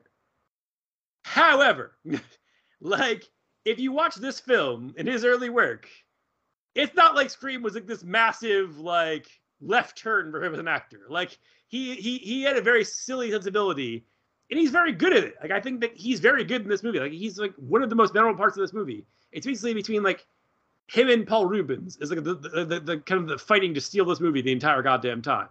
They're both fucking great. Nah, uh, agreed. I I definitely agree. Um, I really love uh Buffy the Vampire Slayer the movie. Um, I saw it numerous amount of times. I because they showed it on HBO all the goddamn time. I saw it in the theater. Like my mom took me. She was pissed to take me because she did not want to go. But like my dad insisted that she take me, and like I, it was yes, it movie fucking. I saw it the theater and it fucking ruled. Go ahead. No, the, I, I definitely didn't say this today. I saw this on HBO a hundred thousand times because they showed this on HBO a hundred thousand times. Um, and like, yeah, I watch this shit religiously every time. Oh shit, they showing Buffy the Vampire Slayer, you know, and and I'd I'd watch it and I I loved it. I loved it a lot. Uh, I fucking really just like. I mean, like I could say uh it, this was around the time where I was getting into horror and um I, I obviously I was into like you know teen movies and all that stuff and it's basically like fucking almost like John Hughes's Dracula. I mean, fair, but I also I feel like it's kind of like more like weird science Hughes than like yeah proper like it, it wasn't like teen drama he used it was teen comedy he used but yeah. Oh yeah, yeah, yeah. You you you could definitely say that. You know, uh, weird weird science meets Dracula kind of thing. Uh, and yeah, I, I I I fucking love this movie to death. It, you know, I watch this so many times. Uh, like like I said, every time it came on HBO, like oh shit, Buffy the Vampire Slayer is playing. I gotta watch Buffy the Vampire Slayer. And like you, I had a massive crush on Kristy Swanson. Um, uh, I loved her. Oh no, no, no! It was not a crush. In my heart, I was betrothed to Kristy Swanson. Like it, it was, I was just waiting for my opportunity to marry that woman. And I'm, I mean, like I'm not sad now that I got an opportunity, but I was sad for several years. No, I feel, you, I feel. You. Um, like when you were saying that uh, you you were just uh, did the math on the on the days when you'd be old enough to marry her. Like I, I, I felt the same way, not of Kristy Swanson, but of Jennifer Lopez. Um, like after like Anaconda and Selena, like uh, that that was my thing. It was just like I'm gonna marry Jennifer Lopez one day, and uh now she's married to Ben Affleck, who appears in this film. Um I genuinely forgot about that, but yes, yeah, yeah, yeah. Like yeah, obviously, you know, you know, you're not paying attention to it, you know, because who the fuck is Ben Affleck at the time you were watching this movie? But it is fun in hindsight to go back and like, oh shit, that's right, Ben Affleck is in this movie for like five seconds. Um, and and and that great scene during the during the basketball game, um, when uh Brady Sasha from Halloween. Jenson.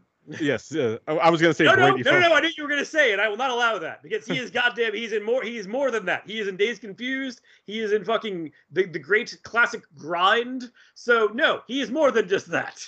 Is he in Grind? He is. He is in the beginning and the end of Grind. Yeah, I mean, uh, like, yeah, I, I like, he is the skate shop owner. I admittedly only seen Dazed and Confused like a few years ago for the first time. Um and, and I loved it. I loved it, but uh I I primarily remember him from this, but most importantly um Halloween 4. So that's why he's always Brady from Halloween 4. But like, yes, He is uh, Sasha uh, goddamn Jenson. You put some respect on that man's name. and he's fucking great in in here. He's fucking great in the movie. Like, um, Just listen to my favorite. Like it's like now I'm a god. It's one of the best fucking line readings ever with big fake vampire teeth in that are clearly affecting his speech. right, like where she's trying to convince him, like, uh, like, uh, like, hey, remember me? Uh, I'm Buffy. You know, remember we had that party and you drank all the blueberry schnapps? You know, you were my friend. Now I'm a god. And he's fucking great. Like, you know I'm? Like, I always, I always love Sasha uh, Jenson as an actor. Um, and like, yeah, he's great in it. And like his scene with Affleck, where like, you know, he has like what vampire breath, and he's like, uh, Affleck is just like, you know, because he's in the rival team, the basketball team. Um, just, just, just take it, man. Just, just, just take it. You know saying? The ball. You know what I'm saying? Uh, and like, yeah, like, uh, like, like you said. I mean, I admittedly was a fan of 90210. Um, my my sister was a huge fan of the show, so I would watch it with her. You know what I'm saying? Because she would take over the TV to watch 90210. So like I was very aware of like the popularity of Luke Perry. Um, I mean, I was aware of it. I just didn't like. I didn't watch it. Like, I don't. I mean, I. It's doesn't that I was better than it. I just feel like I don't. I don't. I don't think anyone. I don't know. I just never watched it. Like, I have nothing against it, but like, I I, I was aware of its popularity, and I was aware of Luke Perry's popularity. But the only thing I knew him from was Buffy the Vampire Slayer for like a long time. yeah, like this was this this came out around the same time where it's like the- all all the teen actors from 90210 were like getting into movies because this was also around the same time where Jason Priestley was in a what was it Calendar Girl. I Um, have no recollection of that, but I have no reason not to believe you. No, like uh, like, and the funny thing too is I remember watching that movie specifically because uh Jason Priestley was in it, and he's like barely a factor in the movie, but it was promoted like, oh, like Jason Priestley in this movie, and he's like he's like fucking barely just like uh, like a, a relevant point in the movie. It's just marketed on the fact that he was in it. Um, but like unlike that, Jason Priestley, is, um, Jason Priestley, uh, Luke Perry is an important part of uh Buffy, you know, like where he's like one of the one of the mains. And he, yeah, he's fucking like he's fucking great in the film. Uh, God rest his soul, um, Luke Perry, because because he was fucking great actor. He was great in this movie. Like he has great comedic sensibilities in the movie. Like I remember, uh, like he's helping Buffy kill vampires. Um, and, and like it- it's funny too because I, I remember like the fact that you know you, you stab with a stake through the vampire's heart, but they never actually do stab the vampire. They stab him in the. They always stab the vampires in the middle of the chest, and I was like, that's not where the fucking heart. Yes, it is. People don't know that. People think it's on the right side. It's not. It's right in the center of your fucking chest. Really? Yeah, it's a real thing. Wow, I did not know that. Yeah. I always thought it was- legit. Yeah. I mean, I I guess that's some school like yeah, you put your hand over your heart to, to say the Pledge of Allegiance in school, you know, and like I'm always like on this shit on like the fucking side, and then it's like, oh, well, okay, uh, well, you learn something new every day when you're talking during the discussion of fucking Buffy the Vampire Slayer.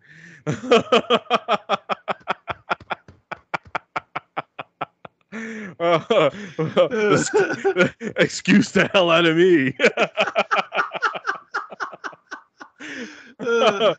But yeah, like no, I really did. Lo- I really did love it. You know what I'm saying? Um, like you said, uh, it it really is a fucking bummer how awful Chrissy Swanson has become in these later years because I remember having such a massive crush on her, not just from Buffy, but like when she was in uh, the Chase with Charlie Sheen Yep. which I fucking love. I love that movie. Uh, that's another one that they showed all the goddamn time on HBO, and I watched every time it came on. Uh, Hot See, Shots. I like well. that for two reasons. First reason being, I mean, it was a cool movie. Second reason, inexplicably, I had no idea why to this day. Epitaph Records, like the biggest punk label of all time, was for whatever reason in charge of the soundtrack. So, like, the soundtrack to that movie fucking rules. But go ahead. I I it's been a while since I've seen it, so I don't even remember I, I just remember that movie being awesome and fucking. Yeah, I don't know. There's another mainstream movie that has fucking like no effects and rancid on the fucking soundtrack. But yeah, like uh I, I remember that like I, I still quote the chase to this day um there's there's a moment in there where uh they have henry rollins in I was gonna say that's the co- other thing is that Henry Rollins is fucking awesome.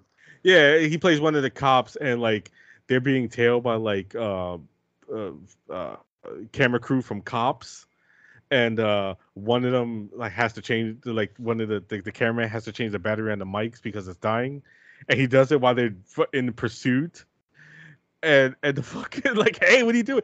And the fucking producer tells the cameraman sit down you stupid little nothing. And it's like well, like yeah like yeah and of course going back to uh deadly friend I knew you were Oh, gonna mention the, the friend. Yes. Yes, yes, yes. Uh, it, it is it is widely known I'm a huge fan of Deadly Friend, um, and sh- and she's amazing in that. And of course, uh, a movie that I'm not really a big fan of because I'm just disturbed by like the, the nature of it all. But the Flowers in the Attic, Oh yeah, that's fair. that's fair. the, the, that movie, like, I, yeah, I, I I I've watched it once and I choose never to watch it again because I just find it fucking disturbing. I know the Yeah, book is even worse. I saw it in Uh, WPIX when I was a kid, but I don't remember it super well. Right, right, yeah. Like I, I know I've been told the book is even worse than the movie, and the movie's just fucking like, uh, yeah, I'm, I'm, I'm good watching this once and never again.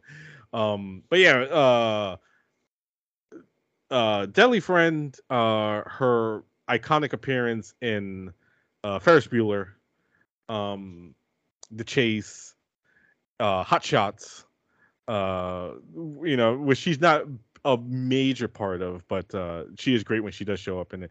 But particularly Buffy, um, and, and, and I think she's she's she's great. Uh, Donald Sutherland is, is great also. Uh, I know him and Joss did not Yeah. get along. Well, Joss particularly hated uh, Sutherland because Sutherland just was like obviously doing it for the check and was like did not give a shit about the script. Like I don't fucking care. Joss was like, uh, you know what I'm saying? He's not paying respect to my script. And, and I feel like that was a problem he had because he had the same uh problem with um uh Alien Resurrection where it's just like his he he he, he admitted that he wrote the script one particular way and they fucking just did whatever with it. yeah, I like his quote was he was just like, people assume because I have such problems with it that they, they, changed my script. And he's like, it's if you look at that movie, everything in one way or another goes back to the script that I wrote. It's just that they did it wrong. They were like they directed it wrong, they art directed it wrong, and like they like they cast it wrong. They were like across the board, everything was just wrong. Right, right, yeah, yeah.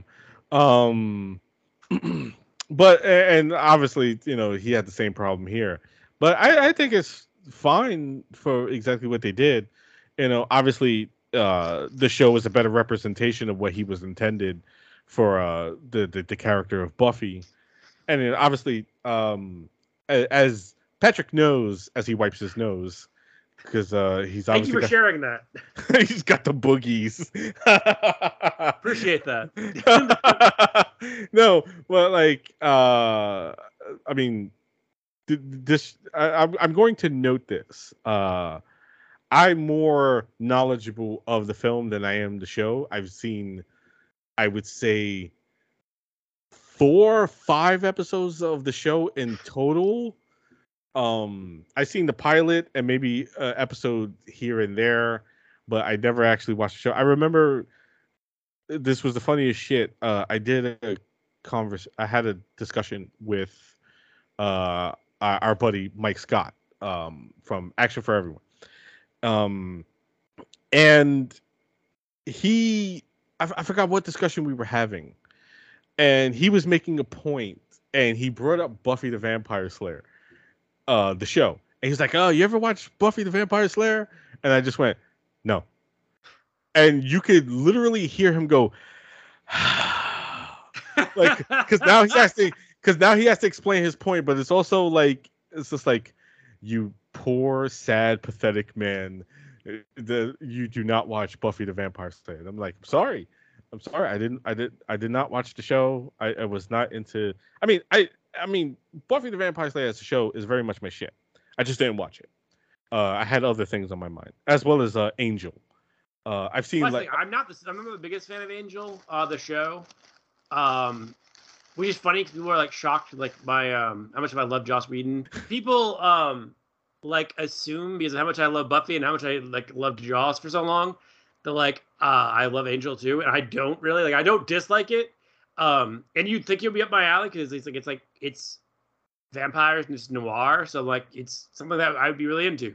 I don't I don't dislike it, but it's something that I'm super into. And like, uh, but the show originally I did feel the same way as you, but as I said, like um, back in the day, um, the before it was CW, uh, WB, um, because they didn't have a lot of programming, would just kind of show the entire season in the summer. Um, and so I ended up watching all of the first season of Buffy like that summer and I was like, "Oh, this is actually fucking awesome!" Like I was just like, I just didn't realize it was awesome beforehand. Um, but once I got into it, it is fucking great. Like I do think, like if you watched it, you'd probably enjoy it. But um, because it's my favorite show of all time, like by far. Like there's just nothing that fucking touches it. But like it's the movie is its own beast, like completely and totally. Um, I do think Joss definitely like is enough of a control freak that that's I feel like um because the way he some of the, the Sutherland things, like you mentioned, like rereading like the script slash comic, like he didn't change that much of the dialogue. There's like things here and there, but he's just like he didn't. It doesn't even make any sense. And I was like, still fucking makes sense, bro. Like I'm just like I don't understand your fucking problem. Like you just just admit you're a control freak. It's fine. Like Jesus Christ. No, I feel that. I feel that. I feel that. Um, yeah. Uh, I remember saying that to you, uh, uh, about like how I'm more familiar with, with Buffy the movie than I am Buffy the show, and I've only seen like a couple episodes of the show, and you and Chris were just like, like almost like I stabbed you guys in the fucking heart when I said that, and I was like, like I was Buffy and you were the vampires, and I stabbed, I staked you guys, I staked you guys in the fucking heart, and just like, Ugh, you know.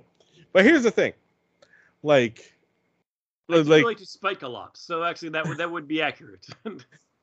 here's the thing, um, even with all that being said, about how I'm more familiar with the movie than the show, like, and uh, understanding that, you know, Kristy Swanson is the original Buffy. I do acknowledge that Sarah Michelle Gellar is Buffy. Yeah. Like Kristy Swanson played Buffy, but Sarah Michelle Gellar is Buffy. You know, it's like, like yeah, it- that's a fair distinction. even I'm knowledgeable of that. You know what I mean? You know what I'm saying? Like I I I have to acknowledge that, you know, she is the quintessential Buffy, you know what I'm saying, regardless of who played her before. Um thankfully nobody has played her after. They because I- tried at one point, but yeah, Did- it- did yeah, they? They, tr- they they were trying to do a remake at one point, but Joss was so like publicly shitting on it, and Sarah Michelle Gellar as well. They kind of like quietly were like, "Never mind, like we'll leave that IP alone. like that one can go away."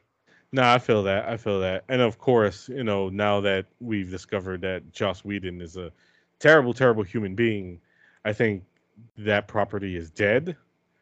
It, especially, you know, with the fact that Sarah Michelle Gellar has publicly stated that she is never doing anything Joss Whedon related again.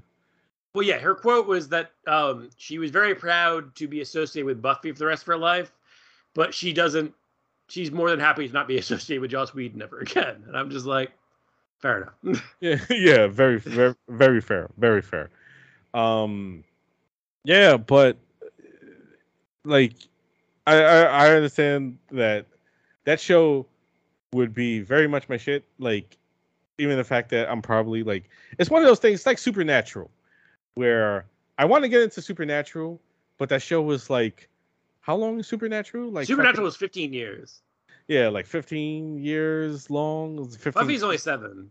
I mean, Buffy. I mean, if you don't count the comics, they they kept going. Like there was a season eight comic, a season nine comic, season ten comic, but like as far as the actual show, there's only seven seasons. Yeah, it's like the same thing they did with Smallville, where it's like they did ten seasons of Smallville, and then they continued on with the the comic. Uh because uh, I would go into the comic shop and I would see. To like, be fair, that's called Superman. You, you're describing it as a Superman comic. Yeah, exactly. Like uh, with, Smallville, I don't know why when because in in the, the show he he moves to Metropolis, and I'm like, why the fuck didn't you just call him Metropolis? Because he's no longer in Smallville.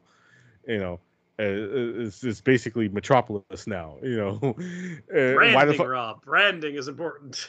Right, like yeah, no, it, it, it makes sense. But like yeah, it's just fucking. I feel like it's just too much to get into now.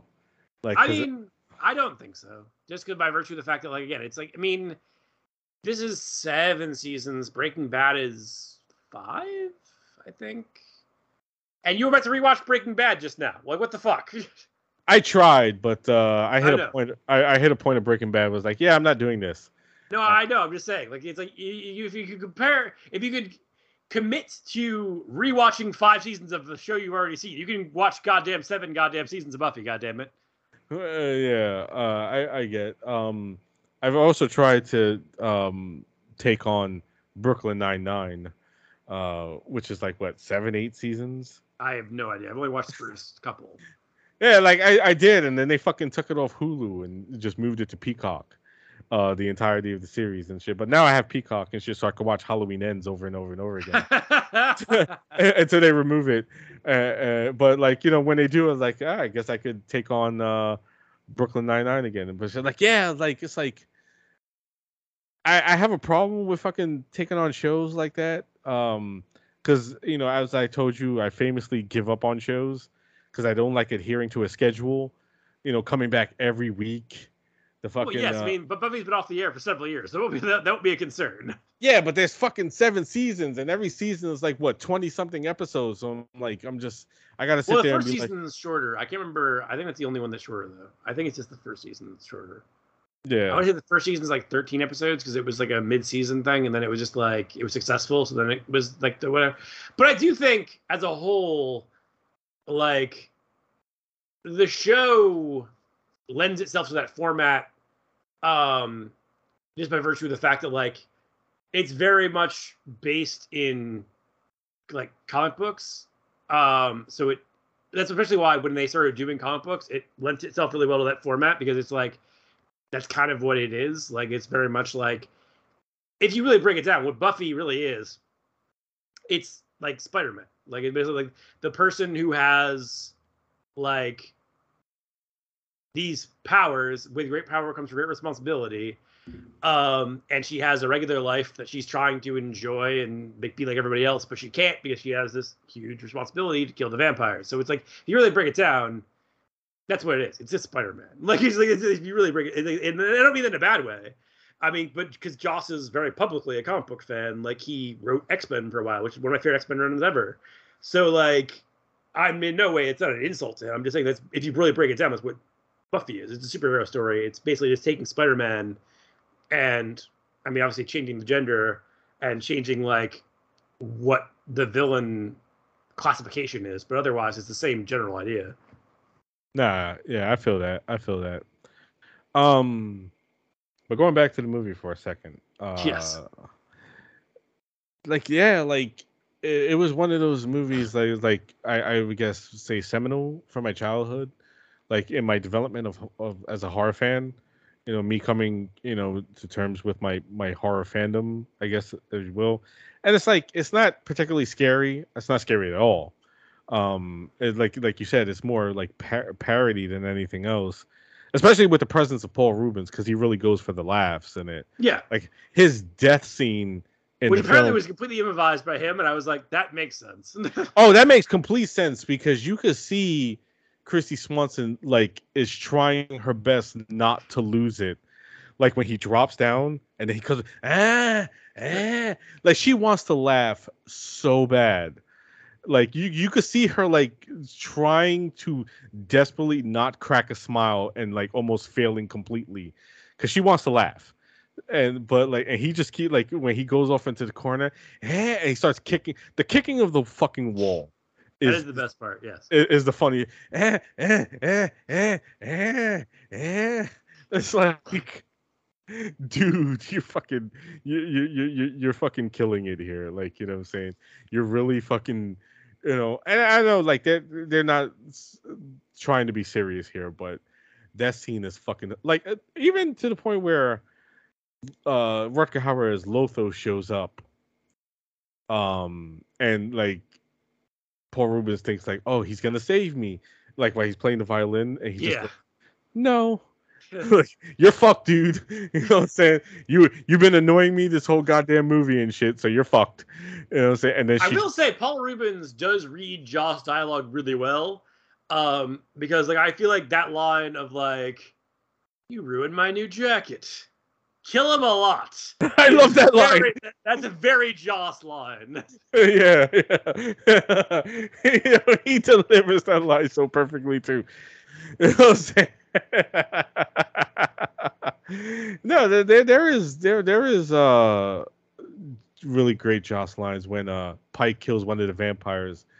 Oh, like when he kills uh Sasha Jenson.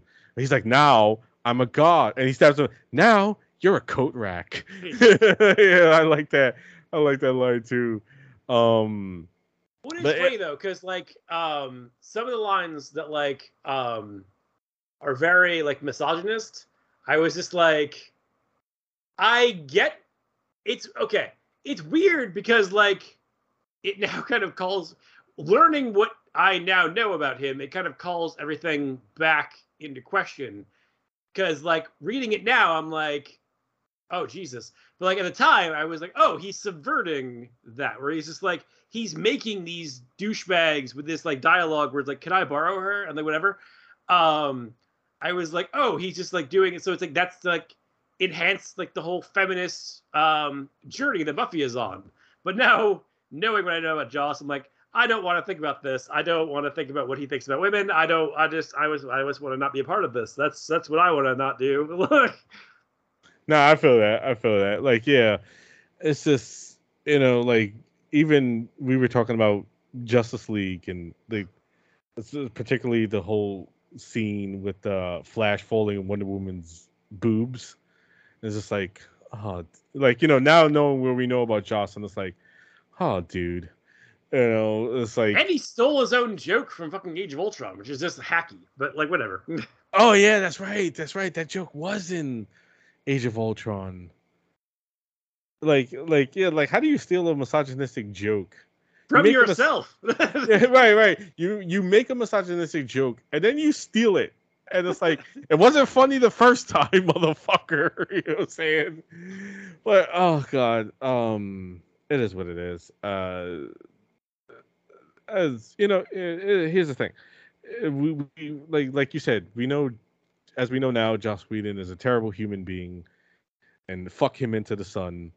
But uh, I mean, it, it's it's hard to like let go of like these films that or these these these projects that he oh, was I on. won't. No, yeah. I mean, I I still feel he's he's still his work is still possibly important to me.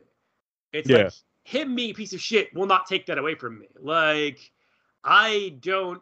I'm not gonna say I don't care because I do care, but like in the end,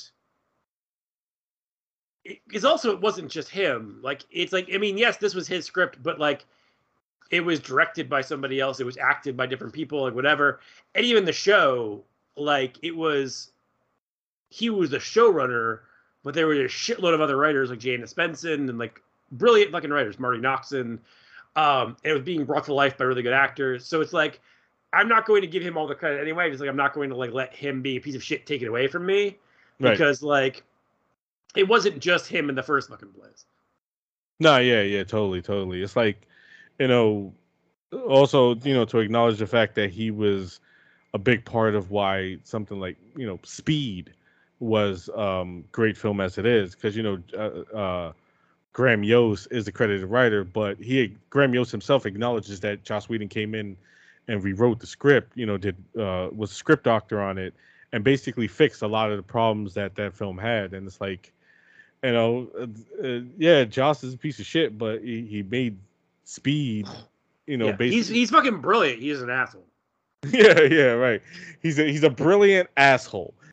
Plus, I will say, um, as far as the actors go, um, it was funny because I was thinking about it and I didn't. It didn't even occur to me because like that same documentary, um, they had the bit where um, David Arquette legitimately almost died um, in a death match with uh, Nick Gage. Uh, which you know anything about wrestling? Yeah, that's that's that's that's something that can happen. Um, Yeah. I know Nick Gage and like Yeah. yeah, fuck Nick dude. fucking Gage. um, but uh, MDK all day. Um, but uh, like uh, the guy who drove him to the hospital was Luke Perry. And at first I was like, why the fuck is Luke Perry driving him to the hospital? And I was just like, oh, because they met on this movie and they apparently maintained a friendship for like decades afterwards. So good for those dudes. Like at the very least, whatever you think about this movie, apparently left to a decades long friendship for these two men. So at the very least, that's something. That's that's important. That means something. No, that is true because they and uh, it makes sense because they they had uh, great chemistry between the two of them. Yep. Like uh, you know that scene where he's floating outside his window is is one of the highlights for me. Like Oh, totally. one- Me too. Yeah, it's one of the scenes I never forget from this movie, and it's like, uh, "Let me in, Pike. I'm hungry. Go home, Ben. But I'm hungry. You're floating. Come on." You know what I'm saying? Like, yeah, they're they're fucking great together. So I, it, it makes sense that you know, uh, they became great friends on the set of this, and just stayed friends for you know the remainder uh, of Luke Perry's life. You know what I'm saying? Which is which is sad to you know think of Luke Perry in past tense. You know Yeah. I mean, you know it is, but you know at least we, we have this work to fondly remember him by. You know what I'm saying? And he, he lives on in Jungle Boy, his son, who works in AEW, who is a he's a fantastic wrestler in and of himself. Like he's he's a, he's a great he's a great little fella. Really, Yep, Jungle Boy. I, I I did not know that. Yep, Jack Perry. Wow. Um, like I know he was. What fucking show was he on? Was it Riverdale? Oh yeah yeah yeah. Yeah, because because I remember, like when he unfortunately passed, like people were like, "Oh my God, the Luke Perry, the guy from Riverdale, passed away," and I'm like, "Do you not know fucking Luke Perry? Like you know, fucking 90210, Buffy the Vampire. It was Slayer?" children, Rob. It was children. Stop yelling at the children. Yeah, it's like uh, uh it, They just want to watch their Archie show. It's let let them let them have it. uh, Let is them it me? Right? Is it me? No, it is the children who are out of touch. I, uh, as a, I am Skinner at this point. yeah, like uh, I, I, I still fucking love this movie. You know what I'm saying? Like, um, I'm eventually gonna have to just take in the entirety of the show one of these days. But um, I, you know, I remember like feeling inadequate, but like you know, not feeling a big part of the Buffy fandom because you know my lack of taking in the show, and it was like, and you were you were like, no, no, you're fine. You you watched the movie, and that counts. You know what I'm saying? So I was just like, okay, but I still got to watch the fucking uh, the the entirety of the show you know, soon. Um, but uh, like, yeah, the, the movie still holds a special place in my heart. You know what I'm saying? Because Oh yeah, it'll always hold a special place in my heart. Yeah. yeah, like it's it's fucking great. Um, it's re- it's really goddamn funny. Uh, and, and you know, like I said, it was a big part of my development as a horror fan. You know, loo- looking back on it, I'm just like, eh, you know, you weren't. You know, like there, there were better vampire movies, but um, you got me there. You know, you like, I mean, it, I already had seen the Lost Boys by that point, so it's like I was already indoctored in vampire lore. But like, you know, I went on from that to like Dracula, uh, you know, and Near Dark and all that stuff. And it's just like, yeah, you know, Buffy helped me get there. Uh, you know, so I'm entirely grateful for uh, Buffy as a, uh, you know, as a movie for for getting me into like you know vampire stuff. No, yeah. I mean, that's the thing is like it's definitely. I I completely understand the problems that people have, even the people that aren't like like taking it from like they're a fan of the show and like whatever. Um, I get like because it was critically not well received. Um, and I completely get it, but I just don't share that because I'm just like I don't know. For me, I think that they 100% made the movie they wanted to make. It wasn't the movie at all that Joss wanted them to make um but like they were trying to make a like postmodern like parody of vampire movies and of the movies that are like parody movies i would put this towards the top of the pile. Like it's like it's one of the ones that i like the most. Like to this day like i think it manages to like send up vampires without actually like mocking them per se. Like it doesn't like make them like they still feel threatening like in the movie like they don't like it's not like they're like made out to be like and like like lame or like whatever. It's like they're made to be like whatever. It's just like it's ultimately about her but the re like the way it kind of makes that statement is by making them strong like by making the vampires stronger characters. Could they make them as mis- basically like with the exception of maybe Stephen Root's character, I feel like every Jew in the movie is kind of misogynist on some level or another. Um, which I think was the point. I'm guessing, or maybe that's just I don't I don't want to think about it. Um, but uh, um, I feel like okay, if I'm being entirely honest, um, a big part of the reason I identified as a feminist for a first time, and I mean I still do, but like the reason I like uh like learned what that word even was was because of Joss. Um, and granted, just because it turned out that he was a fake feminist, um, doesn't make where I landed like any less true. Like I feel like he just because he's a piece of shit doesn't mean that I what I learned or what I gleaned was incorrect. Like I do think again, like the movie and the show, um, both are really interesting like on that level of just kind of like taking like subverting because the whole point was like you the whole reason that he created the character of Buffy and like made this whole thing was um there was the blonde girl in every horror movie that would walk down the alley and promptly be murdered and he felt he started to feel bad for that character. So therefore he wanted to like empower her and make her like what she like became obviously Buffy the Vampire Slayer um, plus, the title is in it, of itself is a joke. Like it's it's Buffy the Vampire. Like if you think about it, it's stupid, but it's because it's become so revered in pop culture. You don't think about it as being stupid because it's like the character is so important that you're right. like you don't think about it in a shitty way. But like the on a specific level, it's intended as a joke. Um, but yeah, I mean, for for what this movie is, like I still think it's awesome. Like it's just like it's not like fucking Shakespeare. It's not fucking Pulp Fiction, but like it's fucking like for what it is, it's awesome. Like it's just like for like making a postmodern vampire parody in the '90s. I don't know what else. I, mean, I feel like people, other people did try, and I don't want to like shit on other movies, um, but I don't think they were as successful.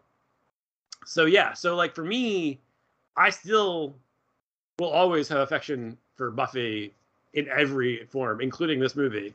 And so, like, I, yeah, no, I think everybody top to bottom is great in it, even though he hates Donald Sutherland. I think Donald Sutherland's great in the movie. Um, I think Luke Perry's great in the movie. I think David Arquette's great in the movie. I think top to bottom, Christ, Hilary Swank is in the like, in the fucking movie. Like, she won a goddamn Oscar. I'm just pointing that out. Um, Two Oscars. Yeah, fair. Um, but yeah, so like, I, yeah, no, I have nothing really, like, I I there, I mean, yeah, there's negative things you could say, but I don't I don't feel that. Like it's like I know that it exists, but I don't feel it. Because to me, it just it holds a very special place. Not even just like a horror fan, just like for me as a human. Like it's just like again, like I learned what feminism was to the Buffy. So like it means something to me. Like I love vampires, and you gave me this really cool vampire movie that meant so much to me at that age that it was my first favorite movie ever. So it's like to me, it will always hold a really special, reverent place, regardless of how ridiculous that might sound to other people. I think it's awesome. I think it's very important. Um, and people can feel how they want, but I think it's fucking great. Agreed. Very much agree. And on that note, that will do it for this uh, episode of Chainsaws and Claws. We thank you for joining us. We hope you enjoyed. Uh, find us on at Twitter at Chainsaws Claws, uh, Instagram same thing. Kinda. Chainsaws Close. Yeah, yeah. uh, as well as uh, TikTok. Uh, um, Patrick has set us a, a lovely I say TikTok. The Instagram and TikTok, please don't go to yet because I'm working on it. I'm just not there yet. It's all good. It's all good. It's all Unless good. you're hearing this way later, in which case, yeah, go ahead. yeah, yeah. But uh, uh, we're set up for those. Uh, Twitter. Um, you can find us on all the major uh, podcast uh, outlets: Apple, Spotify, Google Podcast, Stitcher. You know, whatever you listen to podcasts, we're there at this point. Um, hope you enjoyed, and we will catch you next time.